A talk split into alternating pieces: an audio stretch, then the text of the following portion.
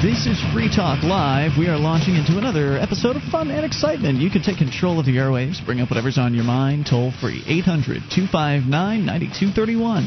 That's the Sakel C A I toll-free line. And joining you tonight, it's Ian with you. And Nick. And Mark. You can join us online at free talk live dot com. Those other talk show hosts, a lot of them want to charge you for their websites. Ours is free, so enjoy all of it on us at free talk live dot com. We go right into your phone calls. Also, expecting a call at some point tonight from our friend Sam, who is still sitting in jail. He may have a little bit of good news to share, uh, but we'll let him do that. I, he was supposed to be on the line right now, so who knows? Maybe he's having trouble getting to the phone. Uh, inside jail now in his seventh week behind bars for recording video in an allegedly public place, a public court lobby. So we'll check in hopefully with Sam in a bit. Otherwise, we'll give you the details uh, as we understand them.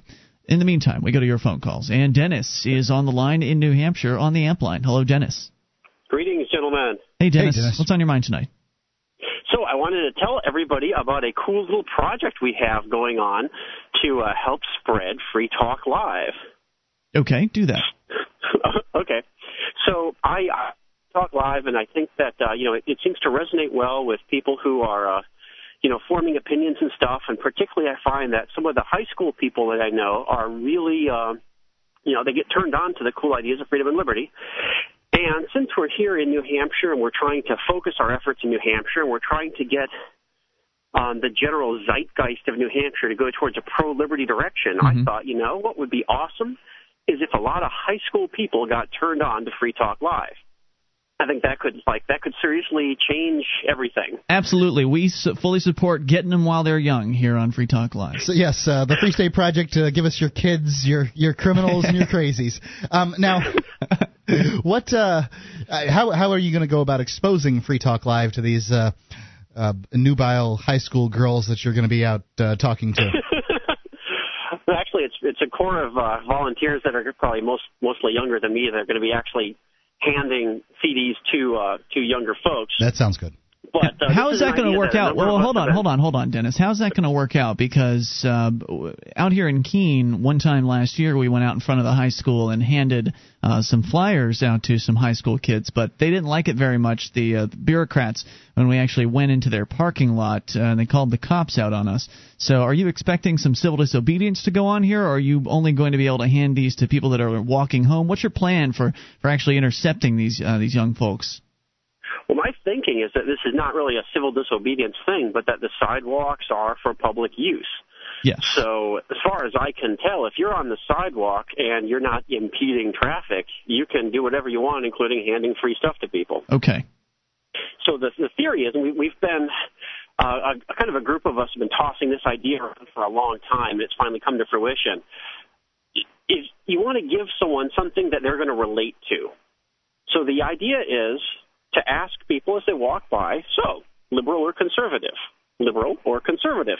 And, of course, a lot of high school students are just going to be like, uh, whatever, and leave. And that's fine. They're, we're not interested in them. They'll, they'll find out later. Perhaps you could uh, make a uh, whatever uh, C D, too.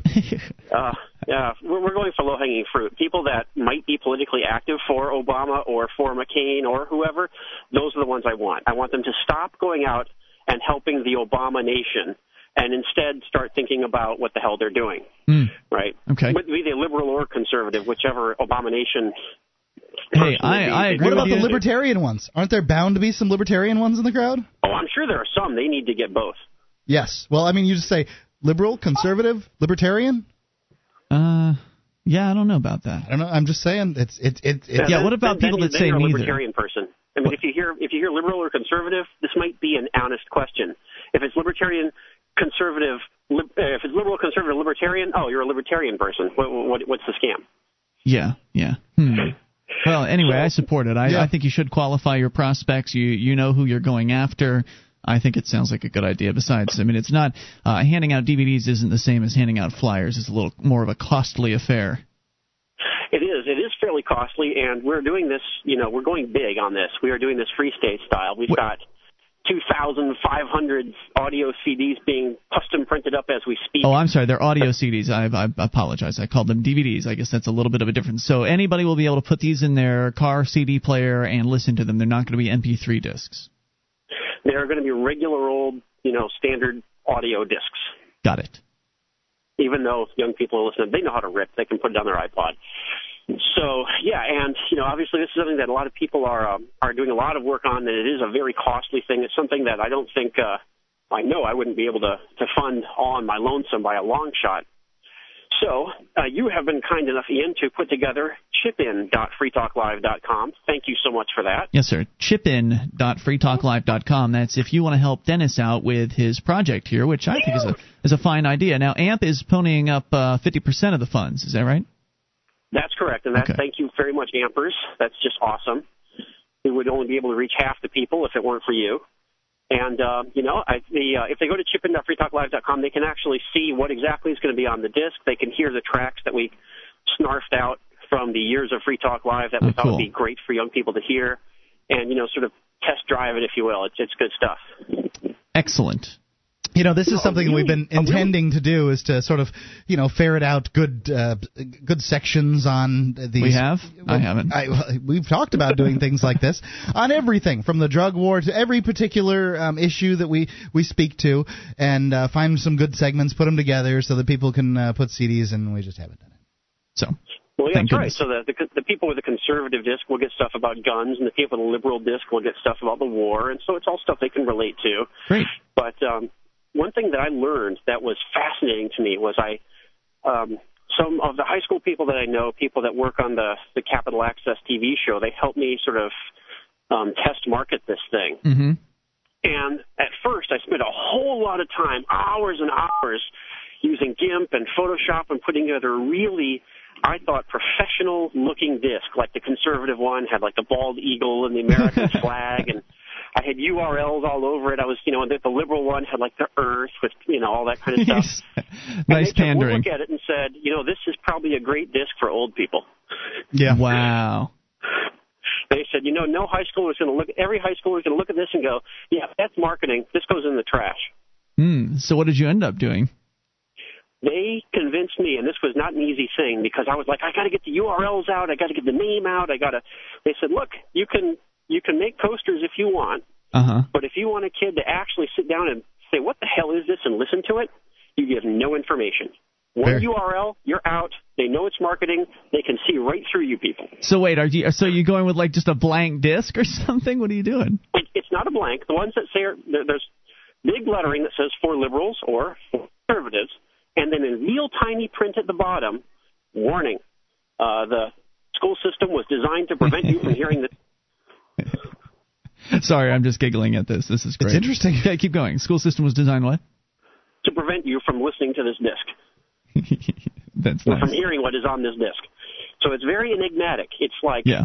freaky enough that they will listen to it, at least according to my test market. Well, I, I hope so. I, I used the same approach out here with the warning flyers uh, for Free Keene, where we were handing out these flyers to the high schoolers as they were leaving the high school, and you know, it's emblazoned across the top, warning, you know, these these websites, uh, you shouldn't visit them, and then we'd list all of our uh, liberty-related websites that we absolutely want them to visit. And, uh, of course, there were some kids that were just so thick, uh, you know, that with indoctrination, like they didn't even get the reverse psychology. Psychology of it. They actually did believe uh, that they should avoid the websites, and they were kind of scared, actually. So so people can go to chip in dot free talk live dot com to help you out with this. What's the uh, what? This is, there's a sense of urgency here, right? Because uh, school's almost out, so when do people need to get, if they're going to help you, when do they need to get to that U R L by? The chip-in ends on June third. We have to have the order in by then. They're going to start pressing discs by then, and, and so that's when everything's got to happen in order for us to get these in uh, kids' hands just before summer comes out. Great. Dennis, keep up the great work out here in New Hampshire. You're doing some amazing things, and uh, thank you for doing this. It's uh, it's much appreciated. Hey, thanks for the show, guys. Later. All right, dude. Good night. eight hundred two five nine nine two three one. Now, how many other uh, areas of the country have that kind of outreach going on besides maybe Phoenix? I think they're doing things like that in Phoenix, handing out D V Ds and stuff like that. And where else is that going on on an organized on, basis? On this scale, I can't imagine anyplace yeah. else. one eight hundred two five nine nine two three one. I presume this will be done uh, around the uh, the state. I don't know if it's I, I don't know if it's just going to be in Concord or if it's going to be around New Hampshire. We will find that out, I guess, as time goes on here. Uh, so chip in dot free talk live dot com if you want to help out with that. More coming up here. And speaking of guns, Mark, you've got a gun-related email. It's Free Talk Live.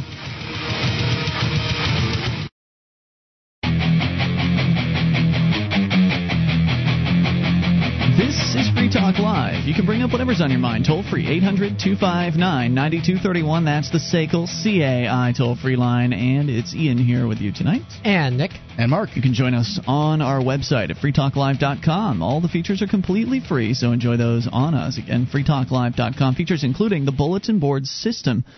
We have got over four hundred fifty thousand posts. There's a lot to talk about there. Serious issues to fun stuff. You'll find it all at b b s dot free talk live dot com. And another new way that you can get interactive with other Free Talk Live listeners is the brand new Free Talk Live chat room, which you can find at chat dot free talk live dot com. Again, chat dot free talk live dot com. All right. So, yes, we have brought back the chat room after, what, two... Three years, four years, I don't even know. It's been a long time. Since before we were syndicated, so it's probably been like six years or something. Everybody behave yourself, or there's going to be, you know, we're going to have to send you to your corners. After half a decade of absence, the Free Talk Live chat room has returned. Five? No, it's been, it hasn't been five years. I don't know, man. It's been, uh, we, we were not syndicated. We had the chat room while we were syndicated. No, we, I don't think yes, we, we did. Yes, we did. We had an, uh, there were, there was a, yes, we did. Did we? Okay, maybe we did. In the very beginning days. Yes. So nearly half a decade. We continue Disastrous. here. Disastrous. Uh, we'll see how it works out this time. Uh, so we continue. Mark, you've got an email about guns. All right. Share. Speaking of disastrous, here we go. This is from uh, Nicholas. Um, this is actually addressed to you, but I know you never get to these things, so I've got it here.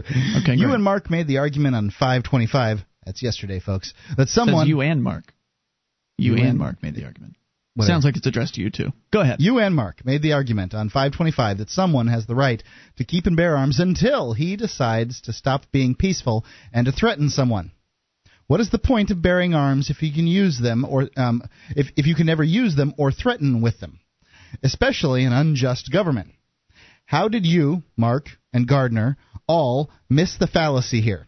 If you say it's legal to keep and bear arms until you stop being peaceful, you cease to have the right to protect yourself. Protecting yourself is not a peaceful action. If I action. didn't make it clear, I, ta- I meant when you aggress against someone, when you threaten someone, uh, as in bringing your arm to bear on another uh, peaceful individual. When you cross that line from being peaceful into being violent, that's what I'm talking about. I'm not talking about defending oneself against an attacker. Is that what he's saying? Essentially, essentially and basically he's saying that uh, protecting yourself is a violent uh, action. Let me finish. I, um, when I, mo- I, I meant aggression, and I, I apologize if I was not clear. When a mother bear rips a person to shreds to protect her cubs, I think we all understand the logic behind the action, and none of us would call it a peace, peaceful in any way. No way in hell do I think a yeah. law should say that you have the right to keep and bear arms until anything. The point of the Second Amendment is to give you the ability to protect yourself against an unjust government. As soon as you put any limiting factor on that, you give the government the ability to take away that right. Yeah. Well, first off, this is the problem: is people, uh, you know, rights don't exist, and it's difficult to define what, uh, you know, what a one right is and what a, another what isn't, and that, you know, where where the line's drawn. Um, precisely, I think that uh, when you aggress against someone, you have given up. You, you know, you, you have infringed upon their rights, giving, so you've given giving that up, much up some of some of your own. Right, because it all doesn't right. make any sense to incarcerate a guy in jail and still ha- let him have his right to keep and bear arms. Um, you know, he's yeah. just going to order a bazooka through commissary and blow a hole yeah, in the wall. Yeah. I mean, don't be.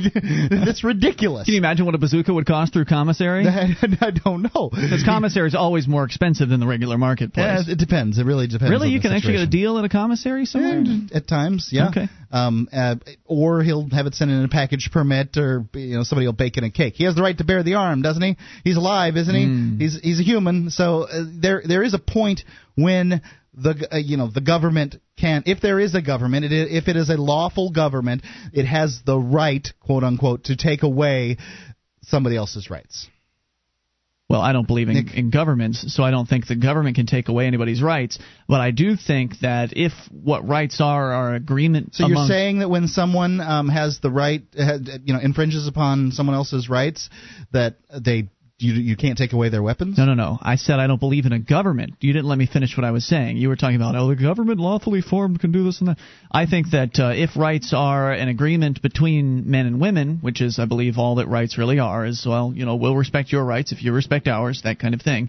Uh, it's exactly as you said, Mark. I'm agreeing with you that, at least not, not on the government thing, but just on an individual-to-individual basis, when you infringe upon someone else's rights, your agreement, you know, the unspoken agreement of what let's all leave each other alone, when you decide to infringe upon another person, then you've given up your rights, and at that point you don't have them anymore. So if I get together with several friends and disarm you, then I'm still within my rights? What are you talking about? I'm trying to How find out. How am I miscommunicating? So you're, you're, you're saying government, and the fact is any organization that takes away someone's gun is a governing organization. They're governing whether or not that person has the right to own a gun. Correct? Oh, no, I wasn't. Okay, I must completely be mis, uh, miscommunicating here. I'm not talking about any kind of organization taking away someone's gun. I'm talking about the moment you aggress against someone else, and this is what Gene was agreeing with me on last night. Uh, the moment you initiate the aggression, that's when you lose your right to bear arms or whatever. But you lose all your rights because at that moment you're subject to being killed. And hopefully you will be killed because you're aggressing against somebody. Well, well it depends on how far. It's, it's subjective, too. I mean, if you get in a fist fight with somebody in a bar, I'm not sure that you can strip somebody of all their rights. For, I mean, it is arbitrary and subjective. How long do you shift them? That's why I said we're talking about guns, not fist fights here. So when you pull a gun on somebody, but they're still committing aggression if they throw a punch. Can you shift them? I was talking about aggression with a gun. If you are aggressing against somebody with a gun, they have the opportunity to kill you right there and then because you don't have your rights anymore right then and there. So if I take that gun away from you, I'm governing your behavior. Uh, hopefully you would do more than just take the gun away, but okay. Okay, but I'm governing yeah. your behavior, and I may, you know, may right. implement some kind of punishment, like get on the ground, put your hands on your head, yeah. you know, those kind of things. So I may, if especially if I have more than one person with me, I am a government. Whatever you want to call yourself, Mark. Just, if just, it makes you, you feel good. It's con- it's confusing when you use terms like, I don't believe in the government. I don't. It's just a fantasy. I think there are men and women with guns that are willing to use them on people, in which case they have actually forfeited their rights, but we know Sometimes what happens if we defend ourselves against them. Sometimes those men and women with those guns do the right thing, right? Sometimes. Okay, so yeah. at that point they're legitimate, are they not? I think so, in those okay, instances. Good. Then we but, agree. But but they don't do the right thing on a very ba- uh, basic low level in that they have to steal from people to fund their organization. That's not the definition of a government. Every government on earth today, it is. That's true, but yeah. that the simple fact that uh, that's what's occurring today doesn't make that. I understand that you love the term government. government and you want to carry it with you for the rest of your, you know, your life, and that's fine. You can apply it to you and your buddies, or you can apply it to whoever you want to. I deal with individuals and what they do. I, I'm just saying that you're defining a government as something that doesn't necessarily fit the definition that you're making for it. A, Gover- the, a government does not have to be an organization that is funded coercively. I know that, uh, you know, that's what you're saying, and that's fine. And maybe someday it won't be, but today it is. Okay. So there we go. We got Nick's email. Okay. Good enough for you? Yeah, one eight hundred two five nine nine two three one. So apparently I didn't do a good enough job uh, communicating last night. I was talking about when you aggress against someone else with a firearm, you've lost your right to bear arms right then and once there. You get in, once you get into uh, this, this conversation of rights, you've stepped into the quicksand anyway. So... You know, because they're not real and exist in reality. Right. That's just then, my de- definition. Right. It's they're a defi- as real as I want them to be. It's a definition right? about something that is not, you know... It, no not, one can agree upon right. it. Yeah, how can you agree on it? Right, so, so I'm giving you my definition. Yeah. You aggress against someone with a firearm, about it. You lose your rights. Well, I don't. I obviously didn't communicate it correctly, so... eight hundred two five nine nine two three one, and that is the Sakel C A I toll-free line. You can bring up whatever's on your mind. Still to come here, medical myths. Mark's got a uh, top ten list, right? Top ten, and some of them you say are not They're myths. Not numbered. We'll find out. It's Free Talk Live. These are challenging times. Inflation, job security, political and financial uncertainty affect us all. Now more than ever, it's important to review your life insurance needs should something happen to you. Experts agree. Most families should have life insurance protection of ten times their income. The great news is life insurance rates have never been this low. When you call Termco, Gil Edwards will tell you how affordable term life insurance can be. Gil specializes in saving people money on top-rated term life insurance. Find out if you're paying too much or if you don't have enough. Ask about the new return of premium plans, which return your entire premium back to you after twenty or thirty years, tax-free, guaranteed. Your family's protected either way. Get the best coverage with Termco at the lowest possible rate. Call Termco for a free no-obligation quote. Call eight hundred six eight five three three one four, eight hundred six eight five three three one four. That's eight hundred six eight five three three one four.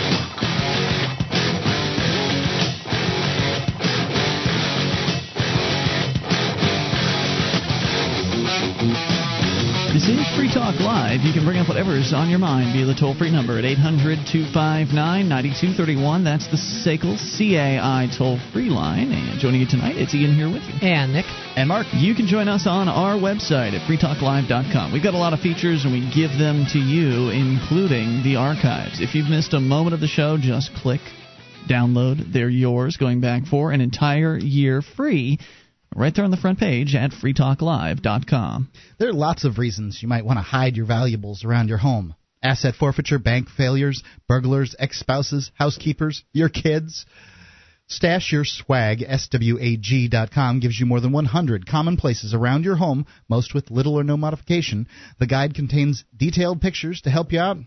All the modifications are under fifty dollars. It's stash your swag dot com. It's an ebook. It's got lots and lots of pictures, and it's less than seven bucks. stash your swag dot com. All right, so let's go to the ten things that the doctors, uh, ten, ten medical myths that doctors are perpetuating. Yeah, well, um, I, I don't know the necessary. I, I don't feel like all these are myths. And uh, Who's, so, what's the source? Where's this coming from? The U S A Today. Okay. Dot com.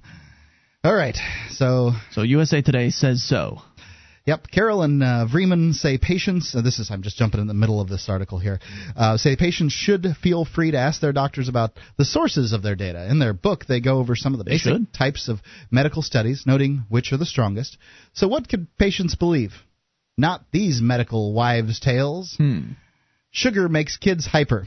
Parents insist that this really? one's true, even though twelve studies have shown no effect between children's behavior and the sugar in their foods. So they're just hyper naturally, and people are basically blaming it on sugary drinks and things like that? I have watched Jack the three the three times he's had ice cream in his life, and one time he had uh, cake for his first birthday. Mm-hmm. Um, like... giggle incessantly, roll his head like Ray Charles. I, I mean, it's. I, I just. I do not believe them. No, what they're saying is simply not true. You think that sugar does affect children? Absolutely. I think that his little body just can't handle that level of sugar, and he just he just goes giddy. Yeah, I can't, you know, can't comment, obviously, beyond uh, there was one time I was over at a friend's house, and he had his twelve-year-old cousin there, and he drank down a bunch of sodas. Uh, mm-hmm. But now that I'm thinking back, I recall the soda was a Mountain Dew, so it could have been the caffeine that was setting him off. Yeah. Um, maybe now caffeine certainly. Well, I mean, people do tend to have more energy when their blood sugar is high, and children obviously are going to be affected a lot more by a given amount of sugar than an adult is. So. To me, it makes sense that there's some reason there why it would have an effect on them. Seems so, but now you're saying the studies are showing otherwise. That that uh, they're, they're looking at kids, they're giving them sugar, they're you know, watching their reactions, and they're saying that nah, no real change. Yeah, I don't know. I mean, I, I, I am loath to just toss studies into the mm-hmm. wind. I do know that. Uh, You know, that some little article like this, uh, you know, that, that someone interprets study, that people interpret studies differently, and they don't always come sure. up with the, the same conclusions from the data. That there's there's the data, and then there's the interpretation of the data. And often what you get is you don't, in fact, get an interpretation of the data. You get an interpretation of the interpretation of the interpretation of the data. As often, far as if you're reading a newspaper article yeah, or something that, like that's, that. Right here, I think that's what we're getting. And I don't I don't believe it personally, and I would have to go through the data to know. All right. And I don't have the time to do, well, do anything like that. I know that there are parents out there listening if uh, they want to chime in on the, on this one here. I mean, talk about uh, you know a heated debate. Are kids susceptible to uh, being more hyper when they're eating sugary things? It seems like a no-brainer I, that they I should be. I want a parent to call in and say, no. Kids are not susceptible to being hyper when they, um, when you know, when they eat sugar. I want you, please, if you a maybe it was a coincidence that Jack was doing all that. Maybe he would have done that anyway had he not had the the sugar. He's never done it otherwise. No, really? Yeah. Acting like Ray Charles, never. Before? No, no, no. Can I all tell right. you? The number's one eight hundred, two five nine, nine two three one. Here's another one I don't believe, and I know I'm going to get it from the B B S on this one. You can prevent colds with vitamin C, echinacea, or zinc. They're saying that's a myth. Myth. All colds eventually go away on their own after a few days, so people can be tempted to credit their recovery to something that they did to find relief. Mm-hmm. But sixteen shud- studies show that echinacea has is no better than a sugar pill. So wait, what were the three? Echinacea and what else? What else? Uh, vitamin C, uh, echinacea, zinc. Now, you swear by the echinacea, don't you? Absolutely. I uh, do the same thing. You swear Even, by echinacea? Not just for a cold. If I feel like I'm starting to get strep throat, I'll take echinacea and vitamin C like crazy. Yeah. And, and, and it works. Do you, I haven't taken antibiotics. Do you agree that you have to get it before there's this like this moment in time when the cold has, you know, gone over the edge, and that if you don't catch it before that time, then there's really no good that you can do? I mean, I might take the echinacea after that point, but for for me, there's I feel like... There's definitely a point of diminishing return. If you already feel sick, it doesn't really do much for yeah. for me. I mean, it would vary for different people, but usually if I start to feel like I'm getting ill yeah. and I take vitamin C or echinacea, I feel better. I don't know if I would have felt better otherwise, but it seems to work for me. Now, aren't the zinc companies making claims on their packaging that is uh, that is essentially saying that... I know that uh, there, um, I, there, there certainly are companies out there. Zycam with the, the little Q-tip no, nose thing says yeah. that it will shorten the duration of a cold. Airborne says What's in that, Zycam? I think there's zinc in it. I couldn't tell you. Really? Honestly, we okay. have that at the house, too. My wife, you know, goes, once I say, I think it's happening. Right. Um, I mean, I, you go through these things. But you here's the problem is, is if you feel this funny little s- sort of sick feeling and then you don't get a cold after you've taken a bunch of zinc and echinacea and done all this other stuff, you believe you have forestalled the cold. However, how do you know? So how's the study going to test this? For we had we had one hundred thousand patients who were just on the verge of getting a cold. Yeah, how do they find that? How do you yeah, how do you test that? I don't Did think you could. Did they just give them the cold? Can well, you they, just administer no, someone the they, cold? They just said that um, this is to stop the duration of a cold. You can prove you've got a cold at some point, right? Yeah. The, the runny nose, whatever. So uh, they're saying they're, these have shortened the durations of the of the cold. They're no, saying they, they have not, not shortened right. them. And I don't necessarily believe that but they would. But the companies are saying they are shortening them, aren't they? I mean, I recall seeing, uh, maybe I'm just misrecalling, but I could have sworn that they're... You know, they've got those lozenges with the zinc in them that mm-hmm. you can buy, and they say, you know, studies have proven that taking the zinc uh, shortens the length of a cold. Well, so so what, one study says one thing, another study says another thing, which is it seems to be what we find in general, well, right? I mean, just to pick the study you want to believe, apparently. The article saying it's no more effective, echinacea is no more effective than a sugar pill, but sugar they're pill. not comparing how effective the sugar pill is compared to the actual approved remedies, because in, there are some studies where a placebo gets better results in the test population than yeah, I'm the all for the drugs. placebo effect. So screw, screw you people and your darn science. You know what? Somebody, somebody you know? should uh, somebody should should sell sugar pills and just put different labels on them. Snake oil. All right. So uh, this this one, uh, adding cereal to a baby's diet will help him sleep uh, sleep longer, and I think that this is uh, it, especially intended right before bedtime, as the idea is to get them to eat. Wait, what was it again? Adding what to them? Adding cereal to a baby's diet will help them sleep okay. longer. Parents and pediatricians alike are perpetuating that myth because people because sleep deprived patients are probably parents are probably willing to believe anything that might help them and their infant, infants mm. get a little more sleep. But studies dating back to nineteen seventy-four show the babies who are fed cereal get no more sleep than other babies. Mm. Now, uh, my understanding of this uh, belief, and my wife certainly holds it, is that you have to give the cereal before bedtime in order, and that's not specifically stated here. I, I don't see. know. I haven't well, I looked at this I data. I have a tough time falling asleep on an empty stomach, so maybe if I've got a little food in my belly, I'm more likely to fall asleep faster. I I'm an adult, though, so I can't really comment. I can't make a statement on this. Uh, it seems like I get, I'm more likely to feel tired after eating a large meal, so... But I don't know that it necessarily will work on an infant. Or right, that works on an infant. You're feeding them. They're not claiming that giving them food doesn't help make them sleep longer. Just cereal. Cereal in particular. And the idea gotcha. is is to add cereal to the milk in order that they have some more substance in their stomach so that they're not waking up saying, I'm hungry, I want to eat again. Maybe the National Association of Cereal Manufacturers is behind that one. Well, um, actually... It's, Cheerios is desperate now because they can't no, no, advertise is, their heart benefits. You're getting it wrong. Um, adding cereal does not...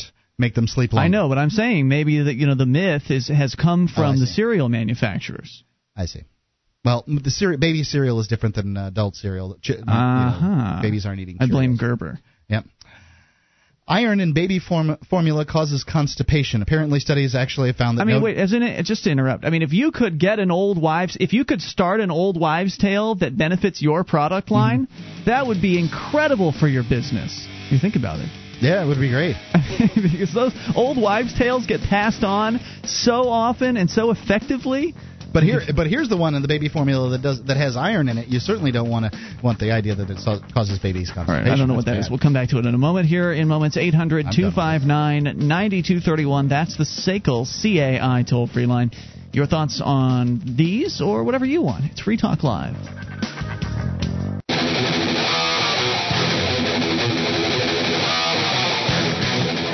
This is Free Talk Live, your show. You bring up whatever's on your mind. Toll free, eight hundred, two five nine, nine two three one. That's the Sakel C A I toll-free line.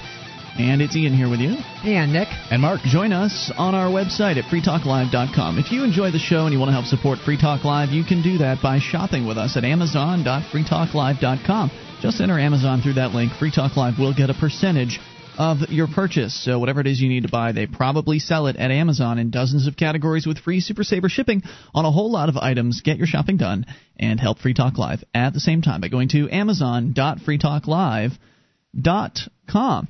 We are moving through the ten things that the medical industry is perpetuating that are myths, at least according to the article writer at U S A Today. Well, it says here, some medical myths that come straight from the doctor. And we're going to get back to those, but we're going to go to your phone calls here. Maybe you've got a few things to add to the discussion, or maybe you want to bring up anything at all.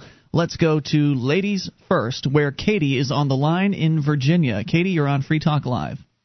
Hi. Hi, Katie. What's on your mind um, tonight? I'm a first-time caller, and my boyfriend's making me call. And he wants to move to New Hampshire for the Free State Project. Uh-huh. uh-huh. And um, I was just wondering, how's, like, the bud and the reggae up there? Like The the bud the and the reggae. You know, I did hear yeah. that there was a reggae show, but believe it or not, actually a reggae show here in New Hampshire. Did you hear about that one, uh, Nick, that, that was uh, going on? No, it's one I of those didn't. Underground things. You kind of had to be in the loop, I think. It was oh, being yeah. advertised. And Wait a minute. Like, Ian's in the loop? Not, no, but some okay. people I know. Uh, I guess by proxy. Whatever kinda, the loop is that you're in, like I, I, I don't need to be in. I'm tangentially connected to the outside of the, the loop, I guess. Uh, but it was one of those things where it was going down in the woods. Like, huh? Is it, like, cold up there and stuff? Like, I don't – I'm not I'm not a northern person at all. You, yeah, you're from like, Virginia. Are you born and raised in Virginia? Yeah, I'm from – yep, Virginia. And, like, I haven't – I think it's freezing here. Like, I don't, cannot imagine living up north. It's cold. All. Yeah, it, it does yeah, get dur- cold. During here. the winter, it, uh, it it gets darn cold. We have heaters. Uh, I, I can yeah. tell you that. But uh, heaters, yeah. we, we really don't use air conditioners very much, so uh, you don't have to do, worry about that well, really the muggy, hot, hot feeling. I mean, the summer does get hot, although if you're from No, Virginia, no, it, it does get hot. Yes, it does. Not by Florida Mark. standards, but it, it does, does by Florida standards for uh, during the daytime for a few weeks in the summertime. It does get pretty by hot. Few, here you mean one week? Maybe two to three, depending on the cycles of the, the I have, year. I haven't even bought an air conditioner. It's that not, I, and you know. Well, Ju- it, Julia, it's it's very difficult for her to handle the heat here, and we definitely have an air, uh, an air conditioner. It and certainly does help, but a lot of houses don't have that up here. Uh, so you have to add wow. them to the, the windows and things like that. So, but I was born in, and raised in Florida, and I moved up here back oh, in two thousand six. Wow. And you moved up there? Wow. Yeah, yeah, we're we're making it work. But you know, we're after freedom and liberty, and so we're willing oh, yeah, to put up with course, stuff like that. So, of course. So, and and, and there's by the way, I'd like to give you a little bit of good news. Uh, you did ask oh, about yeah. the bud in New Hampshire, and yes, from the studies yes. that I've seen, New Hampshire is the most pot-smokingest state of the union as pot far as admitted pot smokers. Like one out of eleven people in New Hampshire admits to being a current marijuana uh, consumer.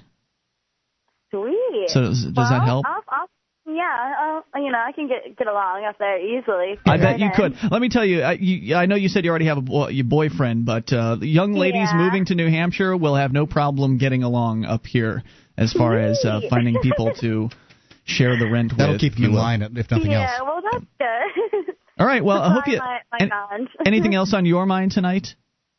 Um, no, that was just it, just seeing how New Hampshire was. Okay. Yeah, well, we love it here. Thank you, Katie, for the call yeah. tonight. Appreciate hearing well, from you. Thank you very much. Yep. eight hundred, two five nine, nine two three one. Now, the marijuana legal situation, on the other hand, isn't so great here in New Hampshire. I'm not the, sure that it's great in Virginia either, though. I don't know that it would no, be a probably not. real big change. Virginia's the state where they pull you over for having a radar detector. Uh, bad news in Virginia, that's for sure. But here in uh, in New Hampshire, the laws definitely need some repealing uh, because they're fairly draconian as far as some of the punishments for, uh, for drug uh, possession. It, they also the reforms stand a pretty good chance of passing, so there's a very good chance that within the span of a year or two, we're going to be one of the less restrictive states in the union. I Absolutely, mean, it came close, and we've got medical marijuana. If the governor doesn't veto it, it's it will get by this year. The governor says he is going to veto it unless there's some kind of changes to the laws, uh, but uh, we'll see how Right, that it's goes. Already the most uh, wimpy piece of legislation you could ever imagine. I can't imagine how much well, more they can it, neuter it. It's medical marijuana, and it yeah. helps people. I mean, and it's mar- medical marijuana for very specific categories, from what I understand. I haven't read the actual bill. To, yeah, you have to be pretty much dying at yeah. So some, it's you know, really dread weak. diseases that are killing you. If you've got glaucoma, I don't know if you can use that. Right, and this guy's basically saying that if you're on your deathbed, I don't know, we don't, I don't know if I'm going to sign that bill that's going to let dying well, people smoke pot. Look, likely, what he's trying to do. This governor doesn't. It isn't a man of uh, great, uh, you know. courage or what politician uh, is policy. He doesn't care about those things. He's he's uh, more concerned with saying, well, I uh, you know the the bill that, that passed the House and the Senate, the people of New Hampshire wanted it. I, there were a couple of things I needed to see changed, and I saw it. And likely he's not. There's not going to be any real substantial change to it if what you're saying is true. That it has you know barely has any uh, teeth anyway. What are you going to do? Pull another tooth? I don't know. Uh, yeah, it's probably. I, I have a feeling that they'll make some wording change, and it'll probably get by. It's supported by seventy-one percent of voters as of yeah. the last poll, so it's I, political I see, suicide yeah, to I, some extent. I don't see why the governor would vote against it. Well, maybe he wants the endorsement of the Police Chiefs Association for his next run or something like that. I don't know. Uh, I don't know. Uh, but anyway, so so there are you know there's definitely some good news here uh, that medical marijuana is doing better than it ever has in New Hampshire, and more activists are moving here. And if you're looking at New Hampshire uh, to move here as part of the Free State Project, you don't want to move here after all the fun's been had. We need you here as soon as possible to help move these uh, initiatives forward sooner rather than later. The more activists we can have on the ground getting things done, the more freedom we'll achieve in a shorter period of time. And it goes back to that sense of urgency uh, that I was talking about last night. That much is true, but even if you can't move today or this year or next year, if for whatever reason you're held wherever you are, sign up for the Free State Project. If because, you plan on moving at some yeah, point. You know, yeah. Even if you're, I, as far as I'm concerned, is if you have hopes for the Free State Project uh, achieving itself, because when what the success we're having, we're having with seven hundred movers in this state, and yeah, well, ninety, actually seven hundred uh, free staters. Free staters in the state. About half of them, I think, are movers. Uh, a little, little more than more half. More than half, but. Um, You know, we're having that with seven hundred movers. We're talking about t- the, the Free State Project is about twenty thousand people moving to New yeah, Hampshire. Yeah, that's big. But the twenty you don't have to move until we have reached that twenty thousand number, and then it's five years after that is the window for moving. So you're talking at the very least seven or eight or nine years from now. You don't have any idea what your life's going to be like at that point. And, yeah. Uh, you know, My, life can change a lot in a few months, let alone a whole year's time. Right. As far as I'm concerned, Five, ten. You're, you're likely to see the economy continue to, to tank if, that, if that's what you believe you're going to see. That's one of my concerns is that if the economy continues to tank, it's going to give people more and more reason to say, I can't I can't go. It's too hard. I mean, Or it, they'll want to – they'll wish they had moved more earlier. Jobs up here. Is, is part of the, uh, what I worry about is that people are going to wish they had moved when they had the money to do so yeah. and when – the political system wasn't cracking down as hard on dissent, because I see that... The you think poli- that's coming? I Yeah, I think... I, I don't know how bad it's going to get, but I think it's going to be uh, a little bit more dangerous to confront the government directly if people don't start confronting it now. And I right. think that the financial situation might prevent a lot of people who legitimately want to move. So I don't want people to get stuck in another state where the situation is going to continue to deteriorate when they could have moved somewhere better and made a positive difference. Absolutely. And there are opportunities to get here that if you aren't plugged into the activist community from afar, which you should be, if you're a Free State Project member or you're just interested and you want to find out what's going on, you should be over at uh, the New Hampshire Free Forum at N H free dot com or over at the Free State Project Forum or the New Hampshire Liberty Forum as well. There are a handful of forums around the state. Of course, Free Keene has one. Uh, but they're where these activists are together and they're planning things, and there are housing areas in some of these places where people will post a message that'll, you know, like one of the recent ones over the, the Free Keene Forum was, you know, two hundred forty dollars a month for a room. Now, if you can't afford two hundred forty dollars a month for a room plus some bills, I mean, what can you afford? That that's doable, but you can only find those deals when you're plugged into the, the activist community. You're not going to find that if you're looking at newspapers, they, they classifieds, also, and things like that. They also say things about uh, jobs and, and yeah. give people leads because, you know, a lot of people live paycheck to paycheck or pretty close to it, and they need to know where the jobs are, and they need to have one relatively quickly upon arriving. That's true, and that part is going to be tricky, right? Because now, I mean, I've talked to Julia. She's a manager at a restaurant. She says there's a hiring freeze and that all, they've been getting so many applications coming in. So if they were to hire somebody, they would have really the pick of uh, a whole bunch of people that are out there looking. Well, one argument you can make, though, is to my knowledge, the the job market in New Hampshire is better than in most places it's in the true. country. It's true. Far better, and that's it, gets to, it just gives you a, a glimpse of how bad it is in the rest of the country. Yeah, absolutely. But be prepared to go without for a little while. I, I think I highly recommend having some savings, but there are ways to cut down your costs up here. I mean, some people are even camping uh, during the summertime. Not really much of an option for the winters, so... Anyway, there's lots of options as far as getting here sooner rather than later. eight hundred, two five nine, nine two three one. I think I see Sam calling in from jail. I believe we'll be talking to him here in moments. Hour two is coming up. It's Free Talk Live. Alec Keys dot com is a community for self-learners. At Alec Keys, you'll find tools to help you connect with people learning the same things you're learning, tutor other community members, and to make contacts that can help you find jobs.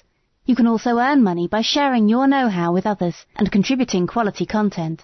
Visit Alekese at A-L-E-K-E-S-E dot com. Again, that's A-L-E-K-E-S-E dot com.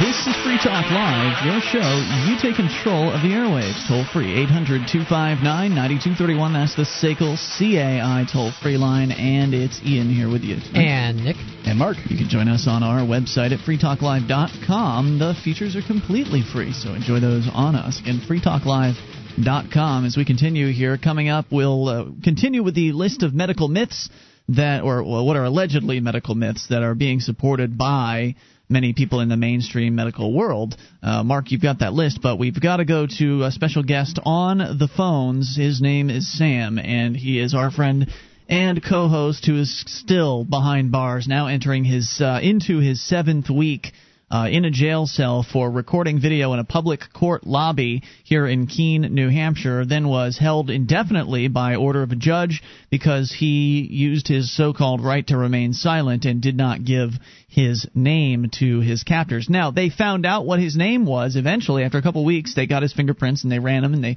found out what his legal name is. So even though they knew the information they were asking him to give, they were still holding him because he didn't give them the information. So proving the uh, you know, proving beyond any shadow of a doubt that this is about control and it's about obedience, as it always is. Sam, welcome back to Free Talk Live, uh, live from your jail cell. Hey, thank you. Actually, it's live from the gymnasium. The multi-purpose room, as it's being called now. Exactly. So, um, what's the latest? There's good news, isn't there? Uh, sort of. There is, yeah. Some interesting things have happened. Um, so the last where we left things off, uh, Burke had issued an order of the court uh, in response to the demurrers that we filed that said the charges were baseless, which he pretty much ignored. He ruled on them out of hand, with, which means he didn't consider any of the case law, the four pages that backed up our arguments and showed that these charges were fatally deficient, should be dismissed. Uh, so he basically didn't even look at what you sent in? Exactly. You can't make that uh, – like, Sam doesn't know whether he looked at him or not, but he certainly didn't act like he looked at him. Yeah. Well, I mean, saying that they're that he's ruling on them out of hand means – or that they're sufficient out of hand means that he looked at the complaint and said, no, this looks okay, and really didn't even consider it. That means he doesn't need to even consider our case law. And in that order, he also asked Ivy to confirm that, uh, you know, I'm the only one holding me here, and that if I would just consent and and give my name and stuff, then, you know, they'd release me, and the court wants to release me and so forth. So she had to come back. She was ordered to respond to them and tell them that, yes, she's told me that. And he also posed the question, is the, the defendant fit to stand trial, hoping to, you know, do some, some kind of legal maneuver there. And then he also, in this order, had the nerve to remind us that I haven't motioned the court for a trial, and that I could do that. That you have to. That the idea that you even have to motion for a trial. I mean, this is something that you're supposed to be guaranteed even by their own rules. Oh yeah. So I mean, and, and it's worse than that. So what we responded with, uh, Ivy put a motion together that was great that says yes, absolutely, I've been informed. and unless something has changed between uh, Miranda and now, the defendant is exercising his right to remain silent. Um, and we reminded the court that on the thirteenth, in our initial filing, not only did we ask for a trial, but we asked for a probable cause hearing. We said we would forego the arraignment. We asked the court to enter a not guilty plea on the defendant's behalf, and we requested a trial by jury. So, again, it's evidence that he's either not reading the motions or he's just intentionally ignoring what we put in there hmm. if uh, you know, he doesn't want to hear it or whatever. So on Thursday, uh, he issued another order, and I found we found out about it today. Um, in, oh, and we also, in the last Ivy's uh, last filing, we requested the camera back from the Keene Police Department since they have, I think, finally dropped the uh, theft charge for the serial number that was covered up. Yeah, what happened with that? Are they going to give it back? Uh, I haven't heard anything. I'll imagine I'll find out tonight. I know she, I think she went over there to try and at least get the footage off so we can get that posted, but I haven't heard anything. So don't, I don't hold a lot of hope for that footage. No. Yeah. But uh... I, I I doubt they know enough to delete it. I mean, it's a professional camera. Oh, I imagine right. It's still on there. Yeah, it's not it's not a real easy process, I don't imagine, to uh, get to it as compared to a consumer-level camera. And these are the same people that couldn't even figure out that the camera had a serial number on it. Yeah, true. Um, so Burke came back with his order, and essentially what he said is, I'll, I'll consider, what we said is, no, we've told you these things, and here's, we are exercising rights. And we didn't make any requests of the court or anything like that. We just corrected his uh, inaccuracies in his in his last order.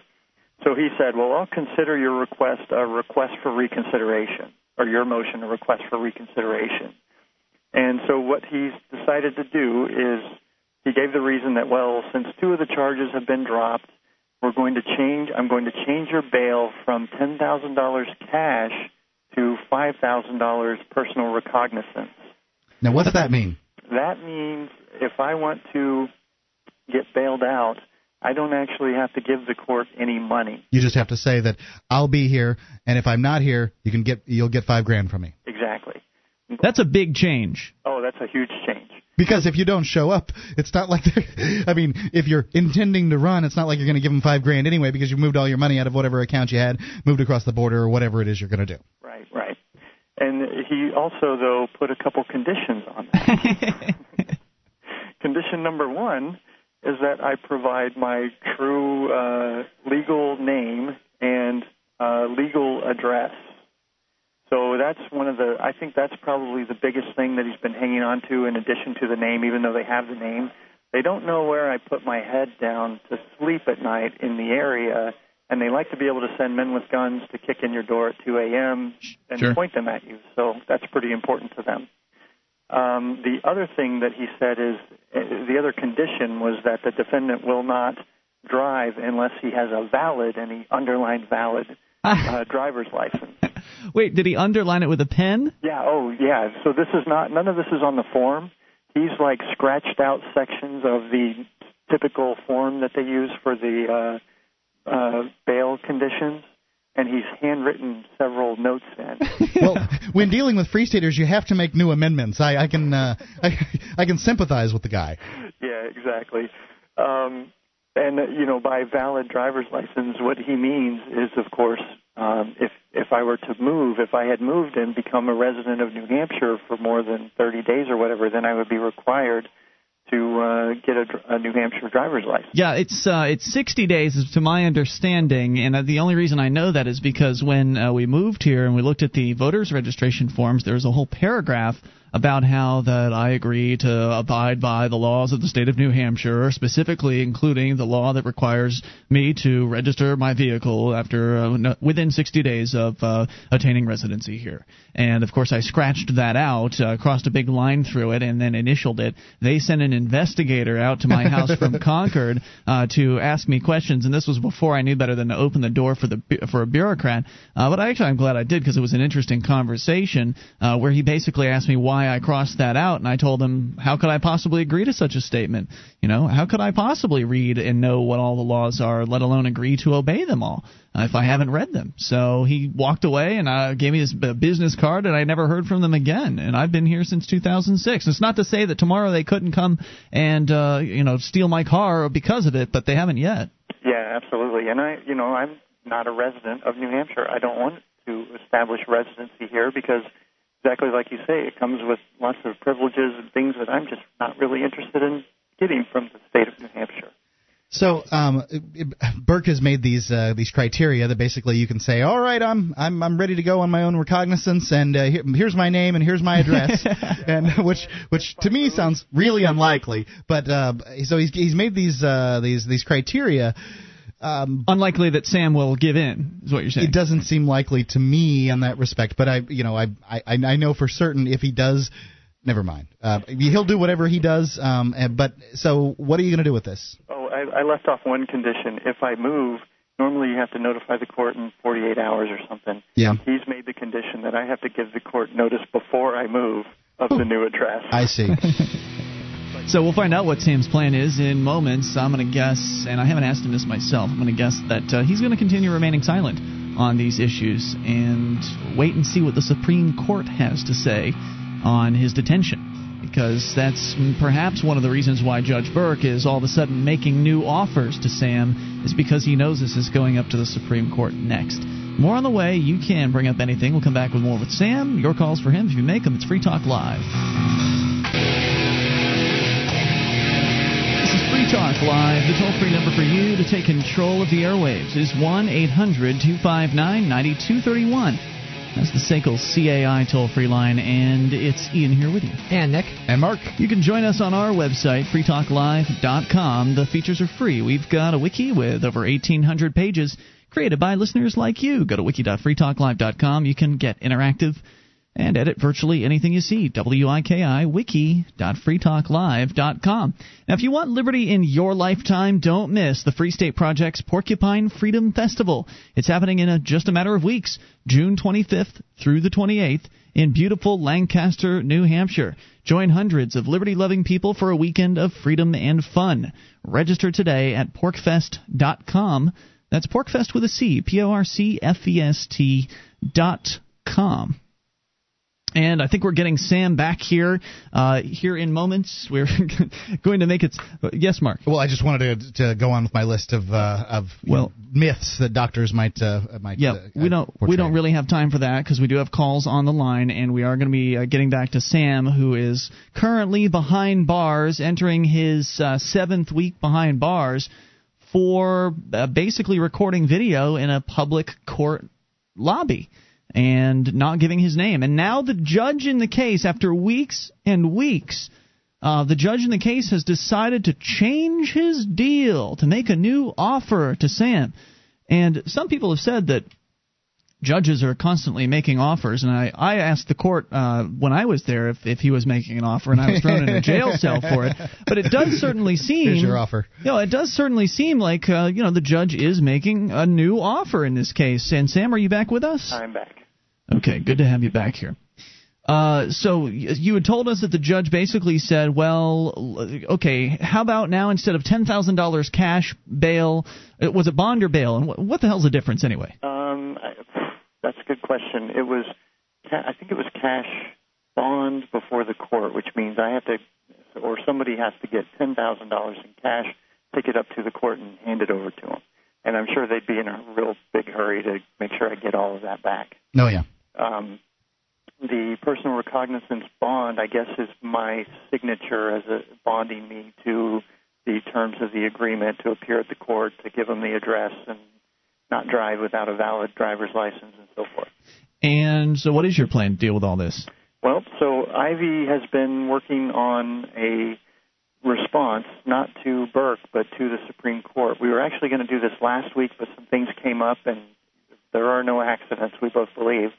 Um, and now that we have this, uh, before I had talked about the writ of habeas corpus that the Superior Court denied. In New Hampshire, there's three levels to the court. There's district, superior, and then supreme. Mm-hmm. Um, the Superior Court heard the writ of habeas corpus and denied it based on well, you're you're not in between arraignment and trial, so we don't have to hear the writ of habeas corpus. They didn't address the fact that my right to, to counsel was denied, that I, my right to remain silent was denied. They just picked one little thing out of there and threw it away. Um, so the, the Supreme Court also had the same writ of habeas corpus, but they said, well, we're not going to do anything until the Superior Court rules on it. Well, now they have, so we're going to send that up to Supreme Court, put it in the case file so they will have that to say, okay, now we can rule on it.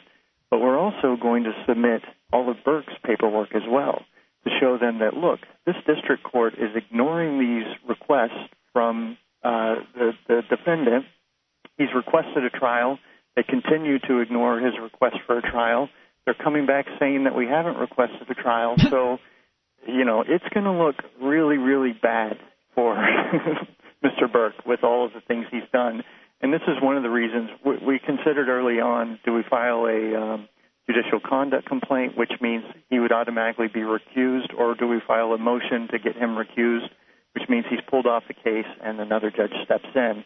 But I wanted him in there because I knew he was going to continue doing these things. And now, I, I uh, you know, there's a chance that the Supreme Court could look at this and find some way to kick it out, but it's going to be really, really difficult for him.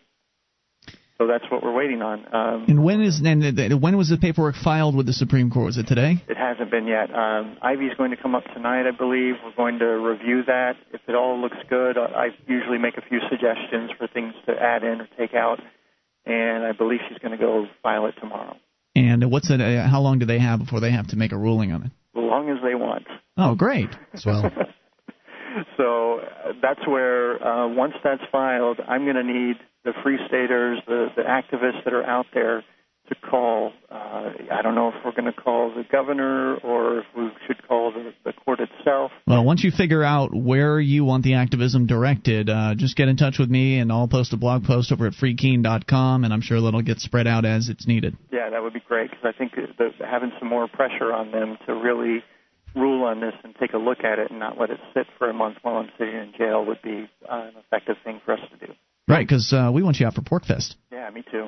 I All right. Get, get some footage and, and enjoy being back in uh, a normal life. Because if not, uh, just to give the you know give our the, your jailers a heads up, uh, we're probably going to send a busload full of activists out there from PorcFest. That that that hasn't been nailed down at this point, but it's it's definitely an idea that's in play. Uh, because as you know, that during the Porcupine Freedom Festival, it's a great opportunity for people to come up here and see New Hampshire, experience what it's like to be around hundreds of like-minded activists, and during the festival, or a, a few days in advance, uh, they have bus tours, essentially going all around the state, taking people that are new to New Hampshire around to see the sights, if you will. And so uh, if uh, I know that Dale is putting one together for the Keene area, and I had suggested that if you are still sitting in a jail cell in another month's time uh, during the Porcupine Freedom Festival, they, they should probably just bring the whole Keene bus tour around the, to the Westmoreland jail. Oh, I'm sure the jailers would love that. They so, actually have started asking more questions. I've talked with them at length. I read uh, somebody, a, a guy in um, uh, Savannah, Georgia, sends me postcards, and he sent me pictures of the um, uh, of the Motorhome Diaries guys and their arrest and how they got choked and yeah. tasered for not showing I D. And uh, I read that to some of the guards, and they were just shocked.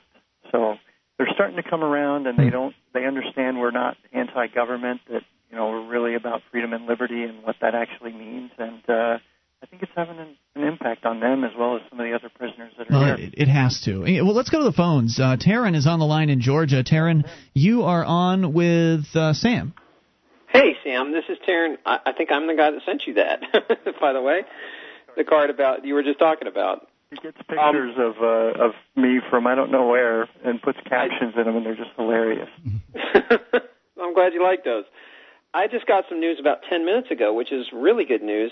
Um, I, basically, a bunch of us on the outside have been working to get you on Freedom Watch, and they told me Shelley Roche just sent me an email about ten minutes ago on the show that said they're going to talk about you tomorrow. So it's only taken a month, but we finally got on there. That was awesome. I um, found out so about that. I'm pretty excited because that's that's a lot of attention if you can if we can get you on there.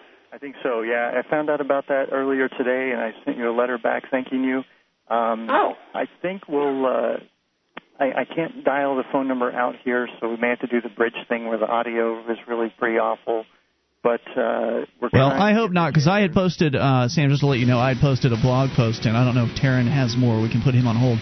If you got a question for Sam, we've got him on the line with us at eight hundred, two five nine, nine two three one. Uh, and he is appearing on the Freedom Watch show tomorrow at two forty in the afternoon Eastern Time. Freedom Watch on Fox, I believe, .com is their website. We'll come back with more here in moments. eight hundred, two five nine, nine two three one. This is Free Talk Live. Swiss America dot com reports Tuesday gold prices eased near nine hundred fifty dollars an ounce on a flat dollar as rising consumer confidence lifted Wall Street. Gold closed in New York down four dollars and forty cents to nine fifty-two ten. Silver fell eight cents to fourteen sixty-one. Two developments are causing excitement about gold, reports Market Watch dot com. From a charting point of view, gold shares have broken out, meaning gold itself may well be about to do something very important. The second bullish development? Well, more at Swiss America dot com. Recession, inflation, market volatility. What do you do to protect your money? Call Swiss America to send you a free education on gold investing. Gold offers you safety, liquidity, and excellent profit potential. Gold is the only asset that's not someone else's liability. The D V D, booklet, and newsletter are free. The knowledge you'll gain is invaluable. Call toll-free eight hundred, six three zero, one four nine six. That's eight hundred, six three zero, one four nine six. eight hundred, six three zero, one four nine six today. This is Free Talk Live, your show. You can bring up anything. Dial toll-free eight hundred, two five nine, nine two three one. That's the Sakel C A I toll-free line. And tonight, it's Ian here with you. And Nick. And Mark. You can join us online at free talk live dot com. The features are completely free, so enjoy those on us at free talk live dot com. Features including the Shrine of Female Listeners, dozens of ladies who've taken the time to send us their validated photo and prove they listen to the show. Head over to shrine dot free talk live dot com and see what that's all about. That, again, is shrine dot free talk live dot com. Are you facing debt problems? With debt crisis solution dot com programs, um, there are no more payments or credit um, to creditors. Debt, debt crisis solutions dot com guarantees to protect your bank account, wages, and property from lawsuits. If you're facing a debt crisis, you need to be able to keep your money to take care of your family. Call one seven one eight, six one five, zero one two three. That's seven one eight, six one five, zero one two three, debt crisis solutions dot com. So we've got Sam uh, Dodson on the line with us here uh, live from his jail cell, or actually specifically the multi-purpose room where he's being held with over twenty-five other men uh, with one bathroom. Just awful conditions. Uh, but you're still there. It's been now. It's now been a full six weeks. You're into your seventh week because of recording video in a public court lobby and refusing to give your name, or rather, using your right to remain silent. Uh, the judge in the case is making a new deal, or trying to make a new deal with you. If you'll just obey, if you'll just give in, Sam, they'll let you walk with a five thousand dollars personal recognizance bail, meaning you won't have to actually pay the five thousand dollars unless you don't show up at court, and they'll just let you walk out of the jail, and you aren't going to take Take them up on that deal. I'm not really interested. Yeah, the other prisoners, when I got back and relayed the news to them, they're like, "So when are you getting out of here?" I'm like, "I'm not effing going anywhere." they, I, I'm sure they don't even understand. Some of them are like, "What, dude? I would be out of here in a minute if yeah. that was the deal." And they're like, "No, you don't understand." That's what they want. They want you to cut a deal. They want you to uh, give in, and and it's always been about obedience. And you're really proving it, and you're doing an awesome job of it. Tomorrow is going to be a big day for you, I hope, Sam, uh, because Fox News, Freedom Watch, has finally gotten in touch with you to get you on their show. Which is great, because the Freedom Watch show is uh, it's basically an internet production. Uh, they they've got like a some sort of studio where Fox News has basically thrown all their B-level equipment into and said, "Here, put some internet stuff on the air." Uh, that's at least the, the the feeling I get from the show. But they do a, a, a really good job with it, and it's a weekly program where they have uh, typically all kinds of liberty-minded people on as guests, um, and that they claim that they get over a hundred thousand viewers per episode of this little internet T V show. So hopefully there are going to be a lot of people that are going to see your story for the first time uh, tomorrow afternoon when you appear at two forty in the afternoon Eastern Time. And the website is freedom watch on fox dot com. There's a, a tune-in link or a watch link there. And I'm actually looking here, Sam, at the list of guests that will be on before you. You're coming up toward the very end of the show. Uh, looks like they're going to have Mancow in there on the program. Oh, wow. uh, and I don't know if you heard, but Mancow was recently waterboarded. Did you hear about that? No, I didn't. Yeah, cr- credit goes out to uh, to Mancow for being one of the few talk show hosts with the intellectual honesty to, number, number one, even put himself in a, a situation like that, uh, because he was formerly one of those people who was uh, conservative. Waterboarding's not torture. Yeah, waterboarding's not torture, so he put himself to the test and uh, lasted all of five seconds before he gave in and then begrudgingly admitted that it absolutely is torture. Yeah, I actually had thought about doing the same thing and capturing it on film. Well, they did capture it on film, and a lot more people were certainly listening to his Chicago-based nationally syndicated radio show at the time. So good on him. So there are going to be a handful of people in there before you, but it looks to me like you're going to be one of the most principled uh, folks on during the day, maybe right up there with uh, Ron Paul, who's going to be kicking off the show. So it looks like it's going to be a, a hell of a program. I highly recommend people tune in, share the word about it, so we can help get the word about Sam out to as many new people as possible and hopefully get more blog posts and get more attention and put more pressure on these government bureaucrats. Bureaucrats who are just doing terrible things in the name uh, in your in your name, because we're all being forced to pay for the awful things they're doing to you, Sam. That's absolutely right, and you know my plan is to really just stay in here. I'm I'm uh, looking for the positive and uh, the experience here. I'm I'm happy with, with everything that's happened so far. Uh, I've kind of just given up on you know when I'm going to be out of here, and I'm not really looking forward to it. I'm just enjoying what I can. And uh, the next milestone I see is really the Supreme Court ruling, and from there I'll decide what's next. Now, just a quick question, because we kind of touched on this during our conversation today with the producer from Fox. I'd asked him, what is the, Judge Napolitano, does he... Does he insist on being called judge? Because everybody you ever hear that talks to the man calls him judge. And uh, he said no, but at the same time he made it sound like yes. Uh, how are you going to handle that? Do you do you feel like uh, you're going to call him a judge, or will you – because it's not as respectful as Your Honor, but it still is a title of some, some sort. It is, yeah. I I don't know. I'll probably meditate on it, look for an answer. Um, I would definitely call him Mister Napolitano or maybe judge. I've done that in court a few times. I, I'm not sure. I'm not yeah, sure. Well, I've certainly referred to, to Burke uh, as Judge Burke. I have referred to him as a judge. Uh, and when you're talking to him in the court, that you know you, you don't call them judge necessarily in the court, so you, you don't you don't have to get into that situation. But I successfully uh, did not call Judge Burke Your Honor the whole time I was in court, and I doubt uh, you ever would either. Right. So I guess that's kind of a different situation. I, I felt a, I feel a little uncomfortable with it. I mean, just to give our listeners a clue, we are looking at booking him on the on the program to you know come on here talk about Freedom Watch. To me, there's a huge difference between calling somebody judge and calling them Your, your Honor in the so? same way that I wouldn't call um you know I'm not going to call my doctor Your Honor, and although I feel yeah. they've achieved something greater than a judge. That's a good point, Mark. All right, very good. In the middle of the road.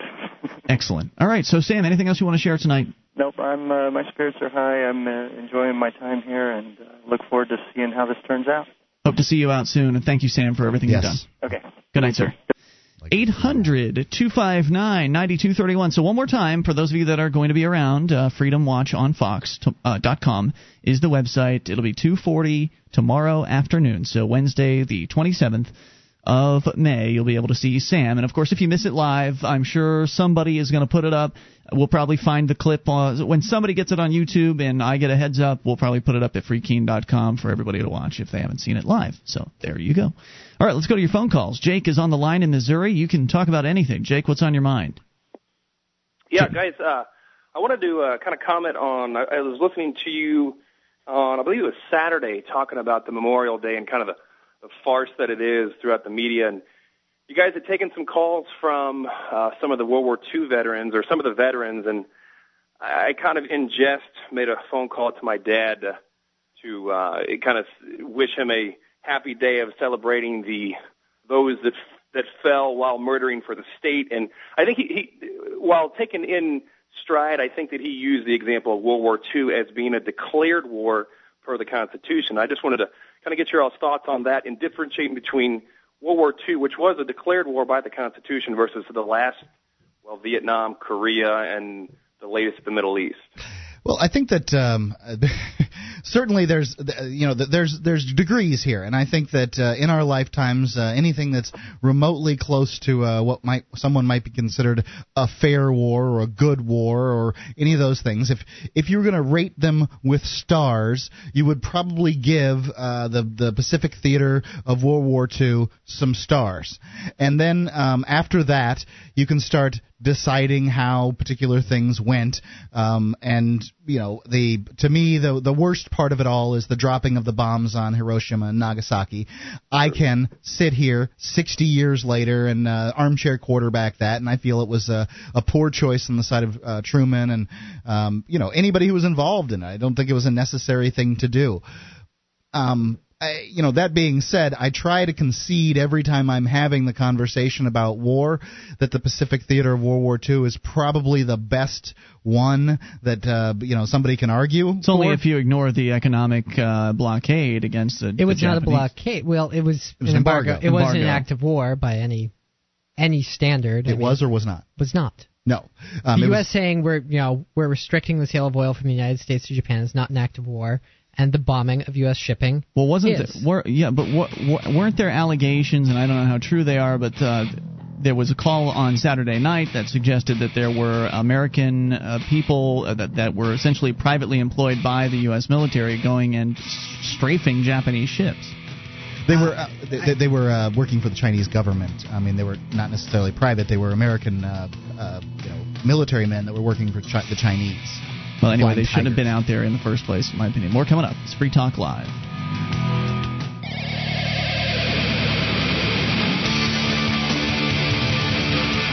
This is Free Talk Live. You can bring up whatever's on your mind via the toll-free number, eight hundred two five nine nine two three one. That's the Sakel C A I toll-free line, one eight hundred two five nine nine two three one. It's Ian here with you. And Nick. And Mark. Join us online at free talk live dot com. All the features are free. And if you like the show and you want to help support Free Talk Live, you can do that by becoming an amplifier for as little as three bucks a month. We take that money and reinvest it into the show, getting on more radio stations across the country, bringing more internet listeners on board, exposing new people to the ideas of freedom. So head over to amp dot free talk live dot com to join up and get access to the perks like the amp-only call-in lines. Go to amp dot free talk live dot com. We did have Jake on the line. He apparently did drop off, but he was asking about perspectives uh, on World War Two, and Nick, I think you had, uh, I guess, an extra comment that you wanted to make. Well, basically, my point is, I, I believe that there are certain circumstances in which a country is justified in defending itself, and although you can say that the United States wasn't involved, you know, perfectly, it wasn't a perfectly neutral nation, it it took pains to try to stay out of the war. The Japanese pretty much brought us into the war a couple years later. Well, wait than a minute. All the other countries. Which pain, tell so. me about these pains that the United States went through to get, to stay out they of World War They were interfering in Japan's ability to do business in the United States. As uh, Jason Osborne from Sakel C A I says, uh, what's what is it that makes restricting some of people's voluntary interactions an act of war and other restrictions not? Well, an act of an act of war has to do with international law, not in, not dealing with individuals. It deals between nations. So if you're going to talk about an act of war, it necessitates that you're talking about the way that states interact. If you don't believe in states, then I guess you can say there is no such thing as an act of war, because then there would be no international law. I see where you're coming from on that. I, I would suggest it's that it's customary. Uh, yeah, if you're if you're using violence to stop someone from doing business with another person, that's that seems to be an act of war to me. Yeah, you. I mean, by international historical standards, an act of war is invading somebody, blocking their coasts, or attacking their shipping. That's pretty much it. Okay. I mean, we have tariffs. Are we at war with every country in the world? We limit every it's, va- it's violence. That seems like war to that's me. That's not an act of war. I'm sorry. If you're going to go to the point just... of saying that all, a tariff on Canadian lumber is an act of war against Canada, I, I, I understand the point you're trying to make, but that's... It's more of a it's extreme. more of an act of war on your on the American people than it is on the uh, Canadian people. They can still go sell their stuff any place they want. Um, I, you know, I this I'm, I feel the same way. I think that of all the wars out there, that the uh, Japan the, the uh, Asian theater of uh, World War Two is probably the most justifiable from a you know international law logic standpoint. Defense. People will say things like we were invaded. Now, I, I let's let's be clear. After were, they invaded Hawaiian right, Islands, the, the Hawaiian Islands were not a state. They didn't invade them. They bombed them. Um, the you know. We oh, wait, were, didn't they build a military facility there? I see. The United so they States, invaded. The United States military more invaded uh, Hawaii, but it, it's still not a perfect scenario because it's not like we went to the Hawaiian Islands and just set up camp. We bought them or were given them by the well, you know the British Crown. They'd uh, been there for quite a while at that point. It wasn't like they had done it the year before. Right. Know? It wasn't it was anything like that. It was uh, d- decades. It certainly wasn't with the consent of the uh, you know, all of the people. Of the Screw Hawaiian them. Islands. They're brown. Um, you know, and, and that's well, how it, that's how they felt about the Philippines too. Uh, that's that, that interaction that was a hundred or it was fifty years prior to that. You can so. make the argument that if they had invaded California or gone all the way to Washington, D C, even in places that are states, none of the United States is, was originally inhabited by Europeans. So it's all, you know, if you want to make the argument that, well, the United States just stole it from somebody else, right. Sure, you can make that argument. But I, th- the, I think at that point, the people of the United States had a legitimate reason to defend themselves. I mean, they were the they were the inhabitants of that landmass at right. the moment. Dealing with a rising Western culture um, and not dealing with the natives, and and also with the Louisiana Purchase, it's not like we went to every Indian tribe that happened to be in the area of the Louisiana Purchase and said, "Hey, is it okay with you if we give Napoleon uh, some money in yep. order to to buy this land?" It was nothing like that. All it was was a license to kill Indians on that land. Um, we we purchased from Napoleon the the license to kill Indians on that particular land. I didn't purchase anything. Okay. Please don't include me. All right, so uh, we actually got Jake back. Uh, Jake in Missouri. Any thoughts on all that discussion? Jake in Missouri? Yeah, I'm back. I'm back. Yes, sir. Your thoughts. Go ahead. Uh, yeah, well, I guess I was just going to comment uh, that uh, the the question of whether or not it was an act of war with the embargo of the Japanese, you know, I, uh, is that even material? Is that even relevant? Uh, if whether or not it actually broke international law or the rules of war? I mean, it was... you know, declared or not, it was certainly an act of war, whether or not following the rules of war. I mean, how would we feel if somebody cut us off from, I mean, the Japanese thrive on imports and exports, and yeah. if, if putting that embargo, that is an effective act of war, if not, uh, you know, an explicit act of war. It's so very, how would we feel it was if very much a controlling and manipulative move. The United States, which was a uh, you know a, a, a power that had you know a, a country that had more power in the sense that we have a much larger area than Japan, was using our ability to import and export, and essentially being one of the one of the few oil exporting countries at the time, to stop the people that export oil in the United States, not the United States government, because the United States government doesn't produce oil, people, um, and they really don't have a right to tell their people who to whom they can sell and whom whom they can't, but. You know, the, but they did, and and they did. Right. So the, the they're using their power to on their own citizens, really, in order to kind of tell the Japanese, "Hey, we're going to control the the uh, the little islands in the Pacific." And remember that we were in the uh, the Philippines prior to that, and we intended to walk our way up towards Japan and essentially do what Japan wanted to do. It was all about who's going to control these little rocks in the Pacific. Right, I agree. Uh, get, getting over to the European theater, how do you uh, address those that have concerns with, uh, say, treaties or alliances? Uh, they never should have been entered in the first with, place. With the British. I, I would say uh, the alliances never should have been entered in the first place. I mean, if we're going to talk about uh, the Constitution or the Founding Fathers, it was made pretty clear that, uh, mo- that a lot of them had no interest in getting involved in entangling alliances. What but would yet those the same politicians pe- what did. Would, what would those same people that supported those uh, alliances have said if the if Great Britain had gotten in, gotten into the Civil War and supported the South? Right. Well, g- guys, you're not going to get an argument out yeah. of me. Yeah. I'm kind it, of, it's, in a way, playing devil's advocate. Yeah, yeah. I mean, it's a good um, point. Hard. Had we not entered into World War One on the side of the British, World War Two probably wouldn't have occurred, or yeah. at least not in the way that it did. Uh, so right. I'm not making so. a, a, an argument in defense of those alliances. Of course, if you do believe that the Japanese attacked us, they had defense agreements with the Germans, so they had their own treaties on the other side. So right. But getting back to, I believe it was Washington who said, you know, entangling alliances with none. Mm-hmm. You look at how many problems are created when we have these entangling alliances. Look at the Falkland Island debacle. Mm-hmm. Uh, you know, with uh, we had the Argentinian alliance as well as the British alliance. So, you know, it, it put it pit us alliance versus alliance, and you know, how do you how do you honor how do you you know I guess choose which alliance you're going to honor versus in over the, another one. Well, in that case, well, luckily we basically stayed out of it. It resulted you, in neutrality. Here, here's how you do it, and I'll bet you that this works every time. If you're the United States of America, you take the, the aggregate of population of both places, and you decide how much melanin is in their skin, oh, and then whichever one has more melanin, you're not on their side. Seems well, to be that way. In the Falkland Islands, where we did remain neutral, and I will point out that Argentines are usually brown, British people are white. We stayed out of it. I, I, I, really? Which side? Which which side was America voting for? Well, we were, yeah, but we were supposed Understood. to invade both countries. We didn't, we didn't need invade. to. For God's right. sakes, it was it was a Great Britain against Argentina. I mean, and Argentina had just gone through yet another revolution. Uh, they they were they were wobbling all over the place. If they sent a rowboat out and got it blown up, it was not a war. Jake, any other thoughts right. tonight? Hey, thanks a lot, gentlemen, guys. I appreciate what you guys are doing. I'm yep. hoping that at some point we can get an affiliate here, and uh, I'm in Saint Louis. I looked online today. There's nothing in Missouri, but I hope to, guy, hope to get you guys here soon. I don't think we've got us. We got Poplar Bluff, Missouri. Missouri. I don't know where no, you are. Right. In, we lost in the, in the backwoods. No, we lost Poplar Bluff. They're not on it. Oh, they are? No, they're not. So you're right. It's a little no. south of here, but I did, it wasn't on the website today, but we'll keep well, trying. There's can, a reason, I guess. Yep, you can go to LocalFAQ, local F A Q dot free talk live dot com, learn about how to get in touch with your local talk stations, and tell them you want to hear Free Minds Radio, too. They need some help with uh, with some getting new, some new affiliates, because uh, Nick does not have the ability, unfortunately, at this time to dedicate a full-time uh, job I to calling job, radio stations. So unfortunately, I can't. So they, they need the help even more. Uh, so when you're calling stations, let them know you want to hear Free Talk Live and Free Minds Radio. It's a great combo for their weekend. And, of course, we do our weekday show as well. Thanks for the call tonight, dude.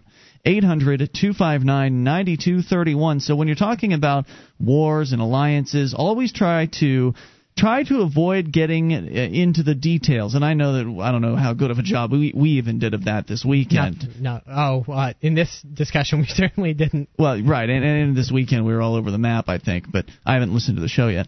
Uh, but just try to strike at the root of, well, we shouldn't have been in the, uh, or they, you know, the U S government shouldn't have been involved in World War One in the first place. As you said, Nick, that's that's the best way to address the World War Two issue. It really is. That's the one we that created you can get away. The rise of the Nazi Party and, to some lesser extent, Imperial Japan. Right, and likely, um, we did absolutely create uh, um, Imperial Japan. Imperial Japan wouldn't have had the guts to do what they did if it hadn't have been for the Germans. So the conflict would certainly have not been what it was. All right, more coming up here. Hour number three is on the way. Toll free, eight hundred two five nine nine two three one. This is Free Talk Live.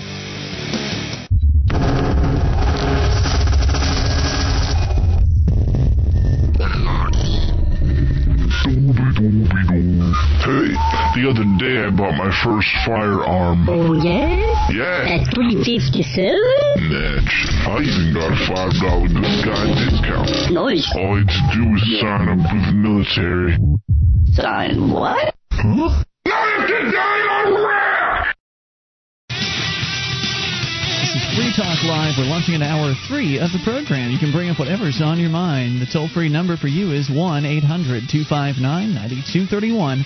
That is the Sakel C A I toll-free line. Joining you tonight, it's Ian. And Nick. And Mark. And you can join us on our website at free talk live dot com. The features are totally free, so enjoy those on us. Again, free talk live dot com. We're going to continue taking your phone calls about whatever you want. Plus, when we get a chance, we'll get back to the ten things, medical myths that are being perpetuated, perpetrated uh, upon people by the medical establishment, or at least according to U S A Today. Whether they're myths or not, we'll leave up to you to decide. We'll get to that, but first we continue with your calls. Gene is on the line in Tennessee on the amp line. Hello, Gene. Well, hello. Um, I wanted to talk to you about something you mentioned earlier, because you stated that uh, you were under the impression that yesterday that I agreed with you that once somebody aggresses, they lose their right to keep and bear arms, and I don't agree with that at all. Um, well, if you shoot them, then they're going to be losing their right, right? Well, they would be losing perhaps their life, or yeah. perhaps they would get maimed by somebody else. But uh, what I'm getting at is the right, the, the, all your rights exist as long as you exist, and even if you're on death row, which is a but they don't really exist, though, do they? They only exist in our minds. Well, this is a discussion that people have had. Either they do exist or they don't exist. Um, if they truly don't exist, then we're a sorry sorry lot, because that means that murder is just as valid as anything else. You know, I can murder you and take your stuff. That would be just as valid as not murdering you and not taking your stuff if you didn't have rights.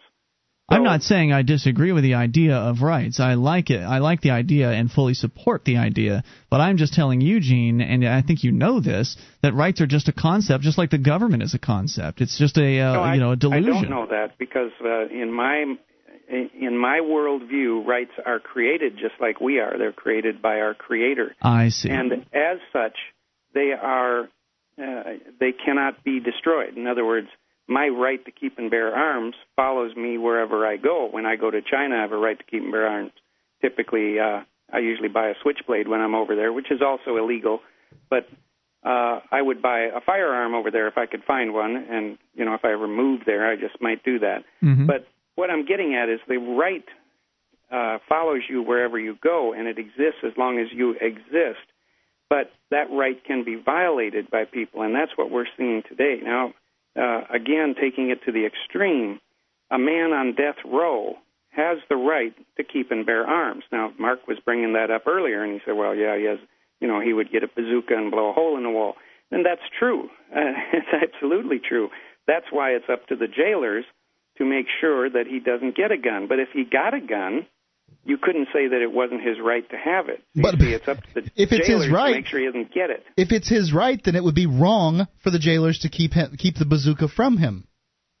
Well, then uh, the jailers may be wrong. I'm not saying that's right or wrong. I'm just um, making the point okay. well, that the right exists forever. Let me jump in here real I quick on uh, on this this creator. Uh, I guess we just disagree. Yeah, what we disagree, I think, now, is a fundamental issue of what it, you know whether whether Gene, rights exist. Gene, would um, would you agree that uh, butterflies were created in the same way that humans were created? Well, I, I believe they were created by God, yes. Okay, and so you believe that then man was created in the image of God, and you take that from the Holy Bible, right?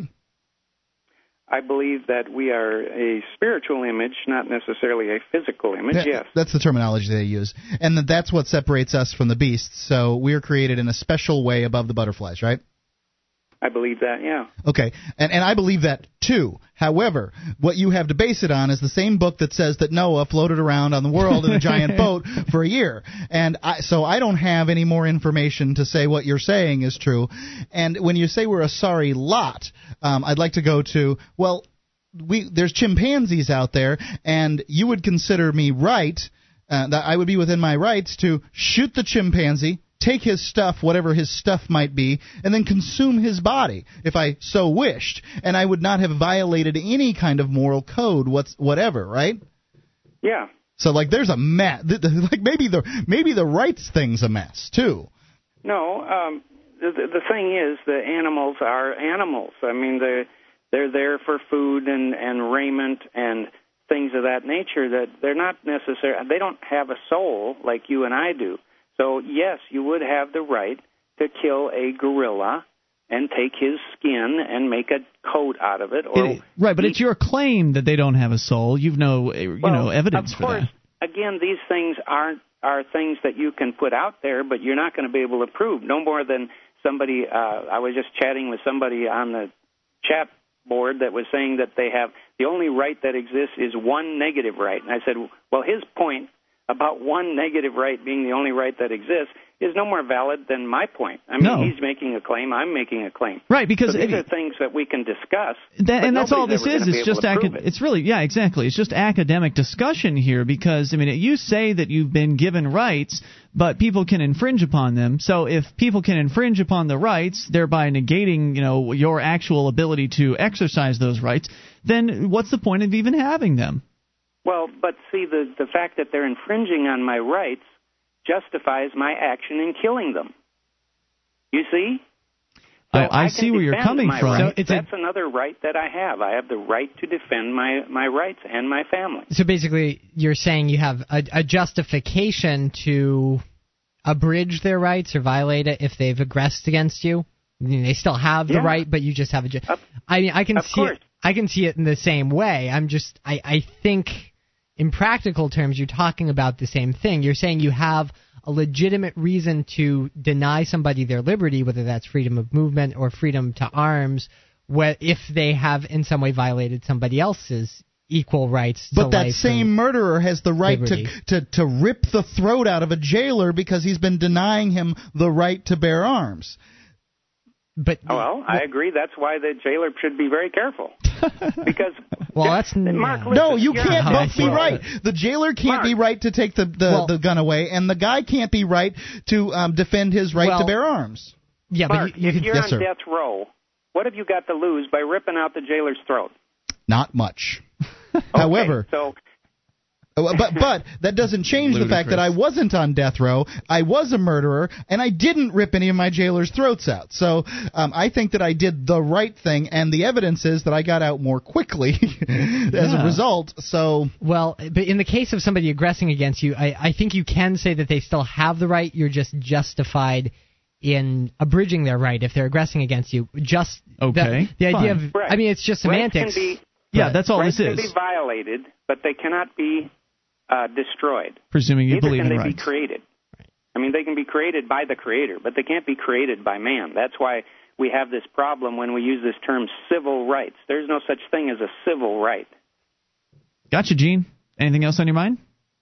Um, well, that was about it. I just wanted to clarify that I don't necessarily agree that somebody loses their rights because they commit some action. Because gotcha. That's, that's that's how they wind up violating our Second Amendment rights left and right. They say, well, you're a lawbreaker, therefore you don't get your Second Amendments, like they do with you, Mark.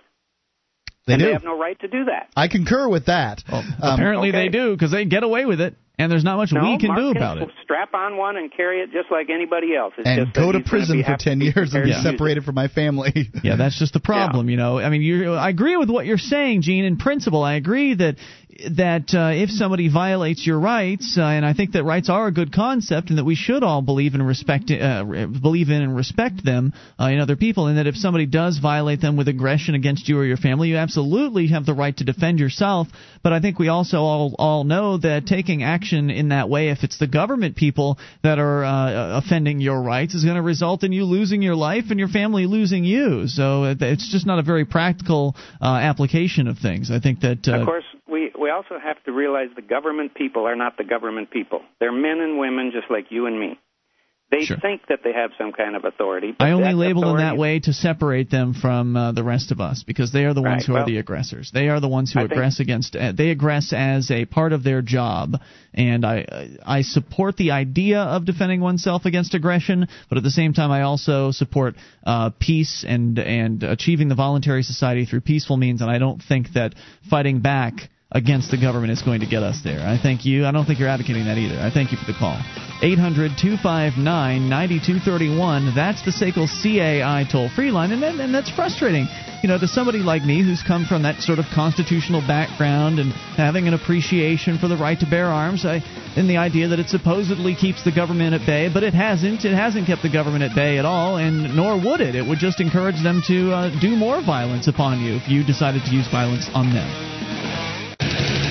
Show is Free Talk Live, your show. You take control, bring up anything. Toll free, eight hundred, two five nine, nine two three one. That's the Sakel C A I toll-free line.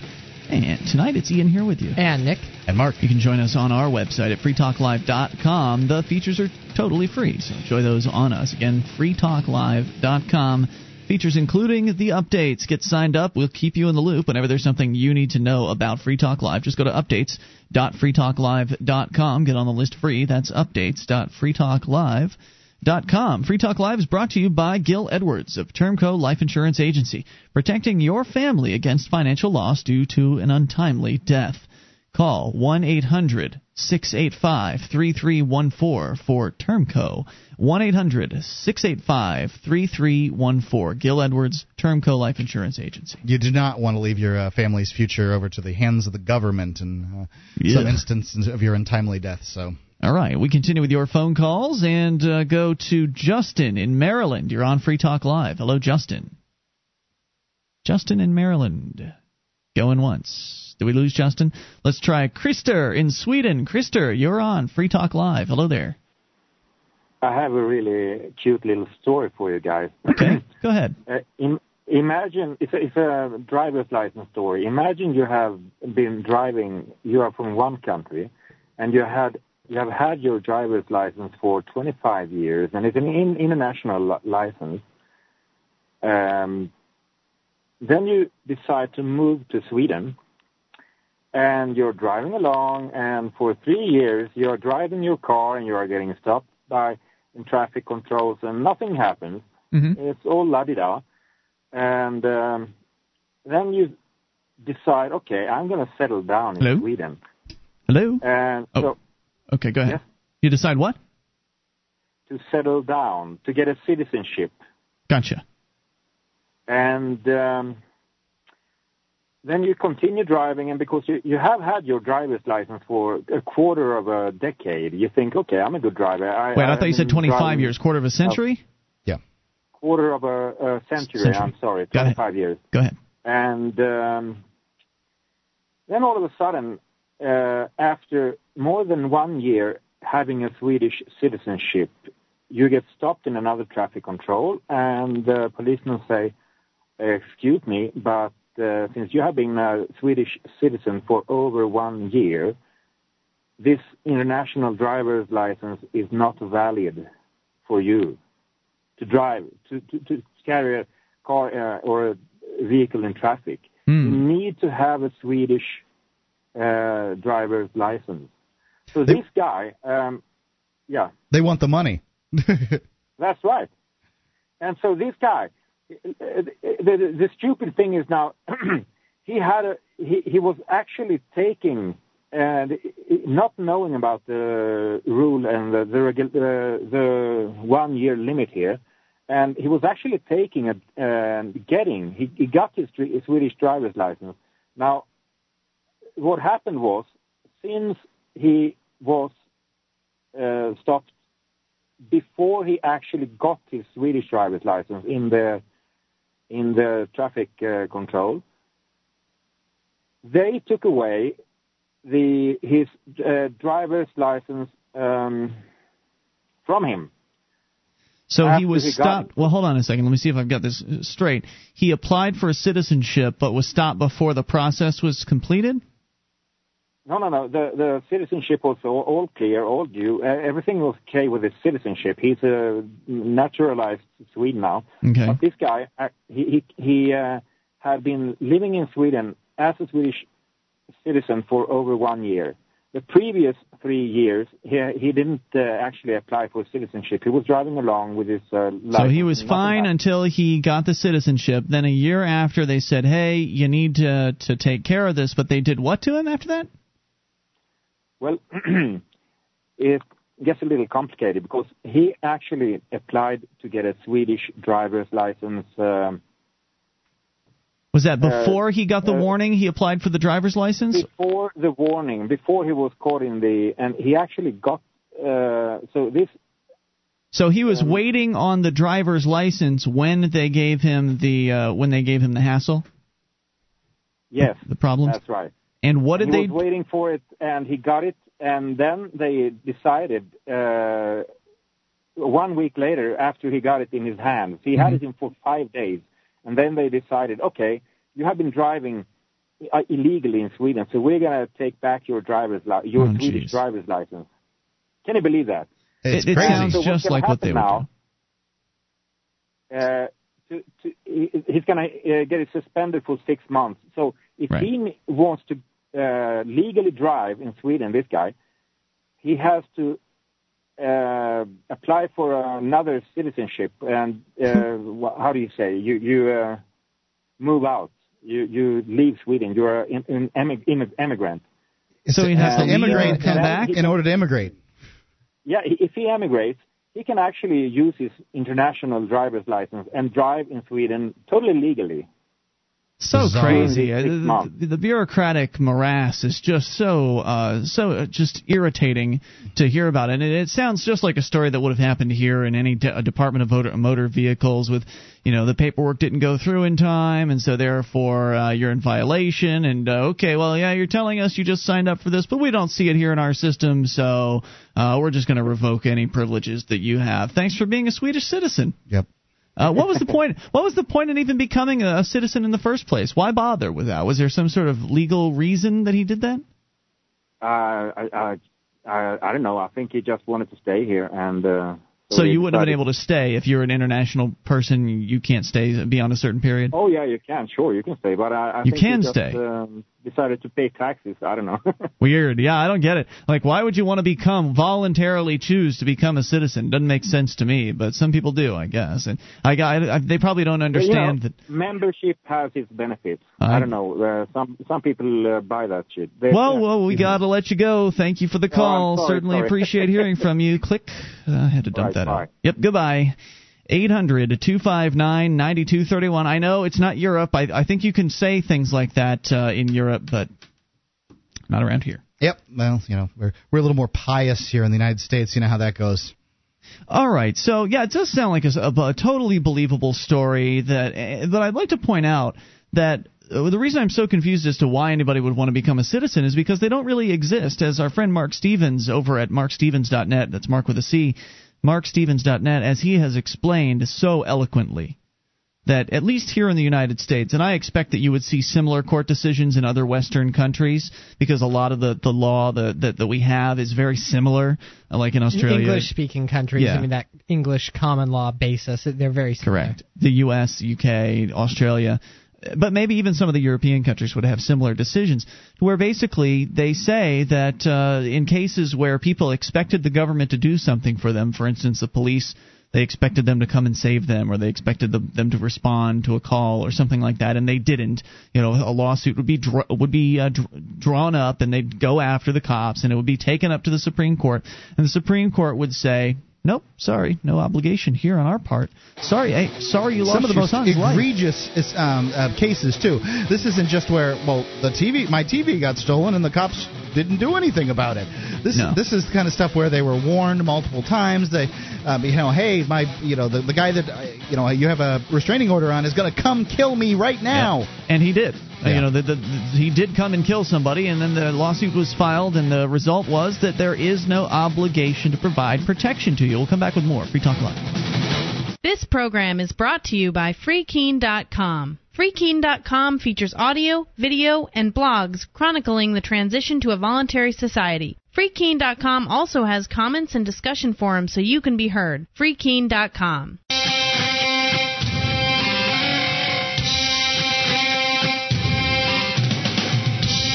This is Free Talk Live, the toll-free number for you to bring up whatever's on your mind. Toll, uh, again, toll-free eight hundred two five nine nine two three one. Sakel C A I brings you that number, one eight hundred two five nine nine two three one.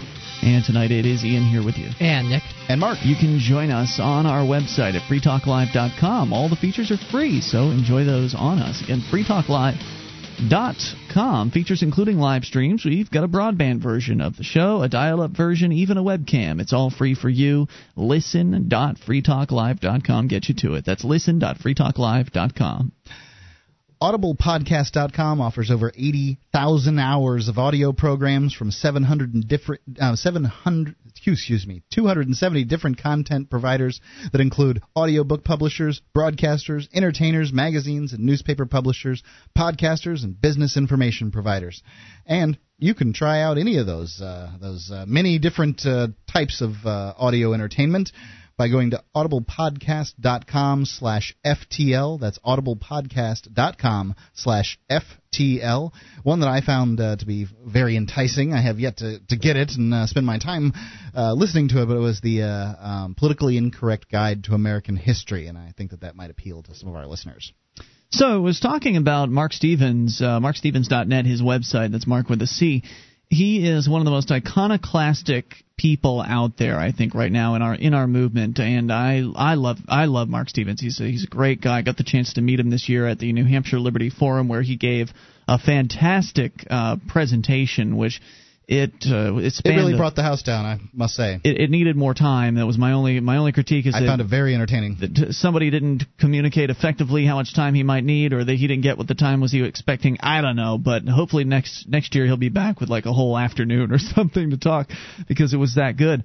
Uh, but one of the things that he talks about, and I think is so iconoclastic and so wonderful because it's so effective, to me at least, I felt uh, really persuaded by this point when I first heard about it, and that is that uh, there is no such thing as a citizen. I know we've all been told in the government school system and by our parents and you know, the entire society that surrounds us that, well, you're a U S citizen. We're all U S citizens. You're you probably, special. You've probably had to check a box on an employment form that says I'm a U S citizen in order to get a job. So it's been pretty effectively pounded into us that we must be U S citizens. Well, because citizen implies that you're giving a duty of allegiance in exchange for a duty of protection from a government. Exactly. That is the, the my understanding, at least, of the definition of a citizen as far as a legal definition is concerned. And when you look at what the government people have been saying, the court people, the ones that wear the robes, uh, the su- people that call themselves the Supreme Court, you can look at decision after decision over the years where they have reiterated over and over again that the government at no level, local, state, federal, no level of government has any obligation to provide you with protection or anything else for that matter. They have no obligation to provide you with anything resembling a service or product at all.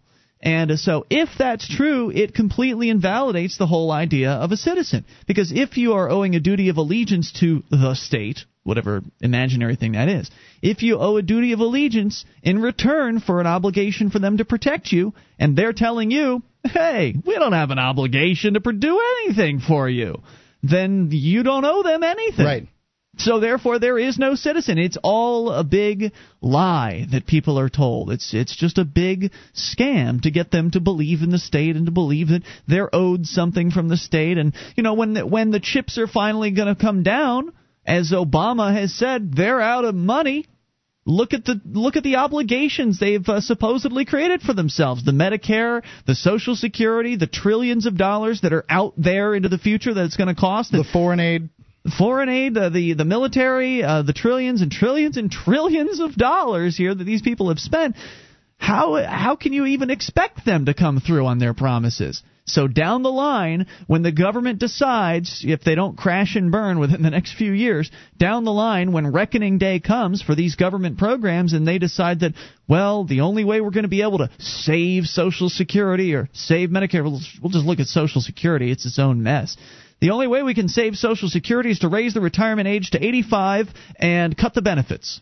That might actually put it off for another ten or fifteen years, depending on how drastically they make the cuts. Even if they do put it off, as all the politicians are going to do is go back in and raid the uh, general fund where the Social Security money is uh, kept anyway. Social Security, big lie. But basically, if they have to change all of the terms of what yep. the agreement was, it's just more evidence to say that there never was an agreement in the first place. You're doing business with an armed gang of people that will change the way they do their business at the uh, you know the flick of, uh, of their wrist. I mean, they, it's just no big deal to them. Yep. They can change the terms any time, and you just have to put up with it. And so if people file lawsuits in that case saying, well, I paid into this program my whole life, I paid fifteen percent of my income, because it's seven point five percent that you'll see taken out of your check. You don't see the other seven point five percent that the business you're working for is taking out before it even gets to your check. So you put in fifteen percent of every single paycheck into the system, and then you're turning sixty, you're about to turn sixty-five, and they say, well, we're raising the retirement age to eighty. And then you file a lawsuit along with all the other people that were about to uh, turn sixty-five, and the Supreme Court kicks it back in your face saying, sorry, we have no obligation to provide you with anything. Sorry you got into bed with us. It's, that's how it is. If that's how it is, likely they won't do it exactly like what you're saying. I mean, it's it's unlikely they would go from sixty-five to, to, to eighty um, I hope because they dissolve the people that. the people that uh, are, are receiving uh, Social Security are the ones that are most likely to vote. And people in, in that yeah. age bracket. So they don't want to screw with those people. They don't want to screw with them. It doesn't matter if they vote them out. It doesn't matter at that point, right? These people, uh, even if they go right. and vote the next year, they can vote in a whole new batch of politicians, and that Supreme Court's going to say the same damn thing. Right. It's, and the Supreme Court doesn't get voted in anyway. To me, it's more likely that the United States government would uh, just raise the amount of money that the the people, you know, they, they might raise the, the age somewhat, but it's, you know, why not just jack up the amount of money that people that are working have to pay? Yeah, and what do the older people have to care? Um, you know, the, the, You're right. They w- might do that. I paid in, but w- yeah. and, and you know, the, the United States government would rather the economy falter than uh, to. I, it seems to me than to to to look, to do what you're talking about, some huge uh, step in the, the other direction.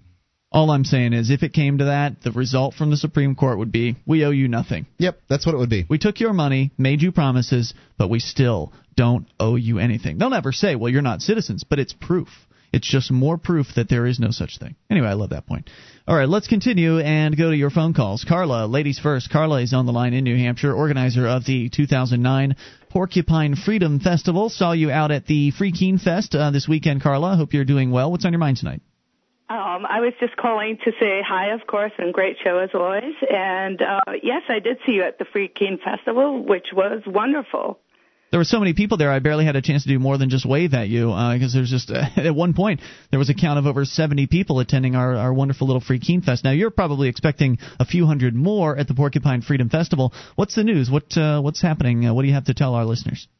Um, well, what I wanted to tell you is we have the uh, current schedule online, which oh, is at w w w dot porcfest dot com, and people can go take a look at that, and that should help everyone with their planning for uh, PorcFest. For those people who haven't registered yet, it's still twenty dollars, and registration is still open.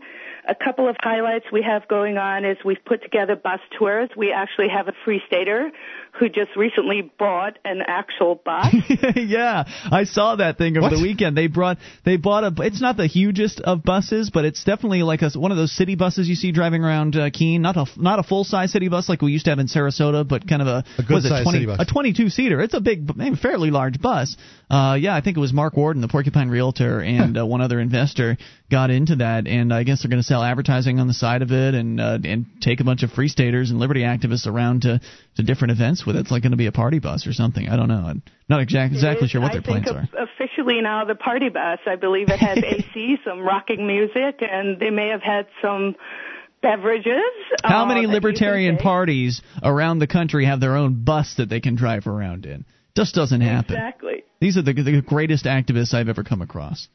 So I know, and it's going to be wonderful. We have, uh, you know, an experienced bus driver, and we're going to have some tour guides, and we'll have a tour going down to Portsmouth on Wednesday, the twenty-fourth of June. And that sounds like a really great day. I believe it's going to leave around eight o'clock. So there are things going on before the actual event starts. I'd like to hang on to you, Carla, and have you tell us a little bit about that, because the, the event itself is shorter officially this year, but it sounds like there's still more going on. I want to find out more. Free Talk Live.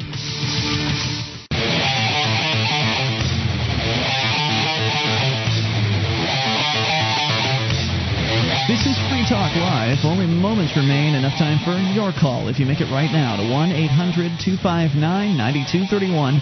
That's the Sakel C A I toll-free line. And it's Ian here with you. And Nick.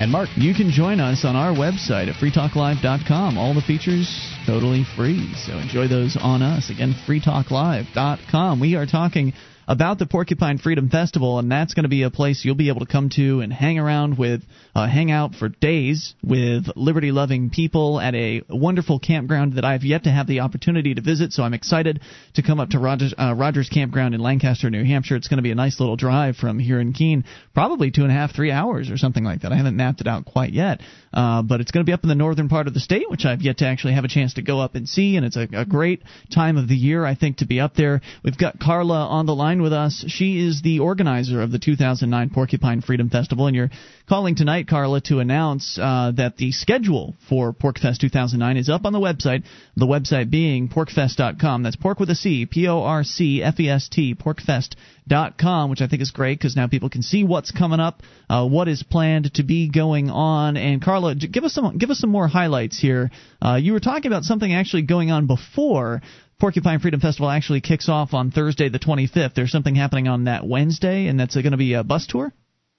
Um, yes, we're actually we're going to have two bus tours, and we decided to do it on the Wednesday and Thursday just because there's so much going on on Friday and Saturday, and then, of course, the big closing ceremony on Sunday, that we wanted to give people the opportunity, particularly if they're coming from out of state. You know, they can come up a day early or so, maybe fly in on Tuesday, come in, come up to Lancaster on Wednesday, and then take the bus tour. So on Wednesday, we'll be going to Portsmouth, and that sounds like a really great tour. They'll be going down. It's, it's a fair amount of, you know, driving. It's about three hours on the road. So. Yeah, but it's good company. So you're going to be on a bus with other liberty-minded people, and I'm sure that time is going to just fly right by, not to mention the uh, the scenery's quite nice up here, so I don't think that'll be a problem for people. Exactly. And actually, I've talked to a lot of people, you know, Free Staters who've actually made the move after coming to PorcFest, mm-hmm. as a lot of us do. You know, we come, we have a great experience, and then we decide to make the move. And one of the people, Mark Warden, our Porcupine Realtor, um, had really enjoyed the bus tours when he came. It's a really, you know, you're stuck on a bus. What are you going to do? Yeah. You're going to talk to other people. Um, so it's a good way to make some new friends. Has uh, has Dale from anarchy in your head dot com, our co-host Dale, uh, approached you about a Keene, a Keene area bus tour at all? Has he talked to you about that? You know, he has. hasn't talked to me yet. We're obviously open to that. We would have to figure out the schedule. As you mentioned, Lancaster is sort of up there, which is a pro because we're far away from everything and we can have a lot more fun. But um, I'd certainly be happy to talk to him, and I will actually shoot him an email right after this. Okay, that would be awesome. So uh, what are some other highlights? I mean, I'm looking at the list of things going on. There's everything from morning hikes to uh, Pimp My Activism with Mike Barsky, who we were just talking about last night. I mean, Mike Barsky is who's become this super activist. He talked about in his recent post at free keene dot com how he was basically a nobody hermit uh, before he moved here to New Hampshire, and now uh, he's all over the place. I mean, Nick, he helps you guys out over at Free Minds T V. Of course, your Every website, week. Yep, free minds t v dot com. You can go there and, and see the episodes that uh, Mike is working behind the scenes on. Uh, and so he's going to be doing Pimp My Activism, which is a great interactive seminar where activists who've had run-ins with the law give their tips and their experiences, and they, they'll actually act. You know, they'll do some role playing on how best to uh, to deal with law enforcement people and, and government uh, bureaucrats that are looking to hurt you. Uh, so that's a couple of the things that are going on. You've you've got uh, cooking contests, the cook-off. What, tell us what, what you are excited about uh, seeing happen. I'm just glancing at the list here and picking things out. What what is exciting to you as the organizer? Well, I'm excited about everything. One thing that jumps to mind immediately is um, the massages, which one of our Free Staters will be offering, because I'm pretty sure I'm going to need one by then. Oh, massage. Um, gotcha. Just a little stressed, but um, yeah, definitely that. Um, one thing I did want to tell you about also is the Appleseed shoot that will be going on. That is a different organization, Appleseed. They do rifle training. Um, I just mm-hmm. did one a couple of weeks ago. It's intense and grueling, but very, very fun. And I, you know, I came from New York and originally from South Africa, and not a big gun person. Got my first gun here, realized I didn't know what I was doing, mm. took the class, and feel really empowered. Cool. So there's going to be and, opportunities um, so to. That will- We'll also be having a newbie shoot for the shooters. But then in terms of fun stuff, I think oh, I see poker. Speaking of, of fun, I see poker and other games listed here. Will there be possibly civil disobedience going on at this PorcFest?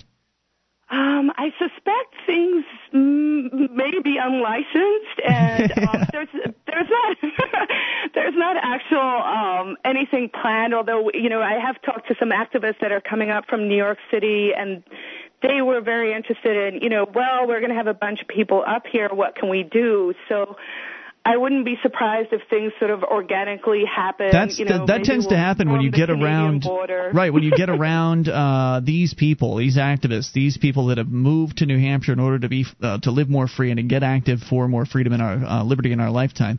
Uh, they get together and they just self-organization just starts to happen spontaneously. Ideas will be thrown out there. There's a PorcFest forum, uh, subforum over at the Free State Project where people are talking about some of the things they're going to be doing. And I, I know the discussions are going on elsewhere. I've heard that there's going to be somebody who's giving tattoos out, uh, which will be cool because that'll be basically civil disobedience, getting a tattoo uh, from somebody who's not, you know, using a, a government permit to operate in uh, that particular location. So there'll be that. Of course, there's still room rumors about the Fun ten. I haven't heard anything about whether that's going to happen yet or not. I don't know what kind of details Jason Osborne is trying to uh, to iron out about that, but that's a possibility. Uh, you know, and then all kinds of other things that you mentioned, like you mentioned, Carla, the activists might just get in their cars and drive up to one of those internal checkpoints we've talked about so many times on this show, and I don't know, pile out of their cars with video cameras. Who knows what they'll end up doing when you get that many people together uh, and get them active. It's very exciting. It is absolutely exciting, and I think, you know, just to, to conclude, in the end, PorcFest is about what you make it. So people will come, they'll have fun, they'll choose what they do. There's stuff on the schedule, there's unscheduled stuff, which we can't put on the schedule, but it'll be a whole lot of fun for everyone, people from families, single people, the whole gamut. Right. Obviously, families are not going to be so interested necessarily in loading the family into the minivan and testing the uh, the, the checkpoint, but there are going to be things for families to do. There are going to be a lot of families there. Uh, people with kids. Kids are going to be able to meet other kids their age and uh, and get to know one another and, and play together. And you know, I'm, I'm seeing things on the list here of things like kickball tournaments, so uh, horseshoe tournaments, so fun sporting. I am going to kick those little kids' butts in kickball. That's not what kickball means.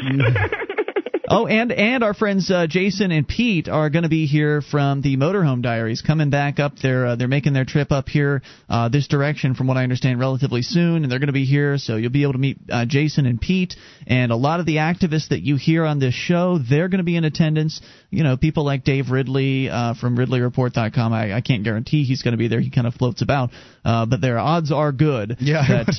I'd bet on it. Yeah, odds odds are very good that a lot of the uh, the names, if you will, of this movement are going to be there. And, of course, Free Talk Live, broadcasting live. Free Minds T V, you're going to be there. Uh, broadcasting. Are you, you are going to be broadcasting? We are working on getting one piece of equipment, okay. uh, which people can chip in on at over the website. How, how can they do that? Free Minds, go to free minds t v dot com, and we have a chip-in um, a, a widget up, so they can uh, chip in for that. It's like one hundred fifty bucks. We might just go ahead and buy it. So right now we're we're planning on we are going to be filming, um, and hopefully we'll have a live webcast up. Great. So the New Hampshire Liberty Media going to be well represented, and we've all got our fingers crossed and are hoping that our friend Sam Dodson is uh, released from his jail cell so he can join us uh, for for this particular Porcupine Freedom Festival, because it just it won't be the same without him. It absolutely would not be the same. I think, you know, I, I when I picture PorcFest, I see his face. All right, Carla, anything else you want to share with our listeners tonight? Um, that's pretty much it. The one thing I would mention is if anyone's interested in volunteering at PorcFest, um, they can shoot me an email at porcfest at free state project dot org. Great. We're always looking for volunteers, and it's a wonderful way to meet people and to really get hooked into the movement. It's a blast. I've had a lot of fun both times I've been, and I look forward to uh, this year. Thank you, Carla, for the call tonight and the update. Still looking here at just the list of things going on, uh, fun stuff, cooking contests, of course, picnics. We've got panel discussions as well. There's the occasional uh, discussion and speech. Uh, Varen Swearingen, the president, will be giving his State of the F S P speech and giving out some awards. Uh, there, and then more fun stuff for families and kids. Uh, Dance Dance Revolution is going to be uh, played there. Mini golf. Uh, they, they apparently all kinds of stuff. Soapbox Idol. Uh, prepare your best three-minute rant on the liberty topic of your choice and be judged by Gardner Goldsmith, as well as Angela Keaton and uh, Chris Lawless, uh, the former organizer, the organizer of the Liberty Forum. So be judged by Gardner Goldsmith. And uh, Free Talk Live is brought to you by uh, Sakel C A I and their principal over there, Jason Osborne. Uh, they are a, a collections company, and they collect with respect. If you want to find out more about Sakel C A I, go to free talk live dot com and see their banner at the right-hand side of the page. All right, it's been Ian here with you. And Nick. And Mark. And we'll be back tomorrow night online in the meantime at free talk live dot com.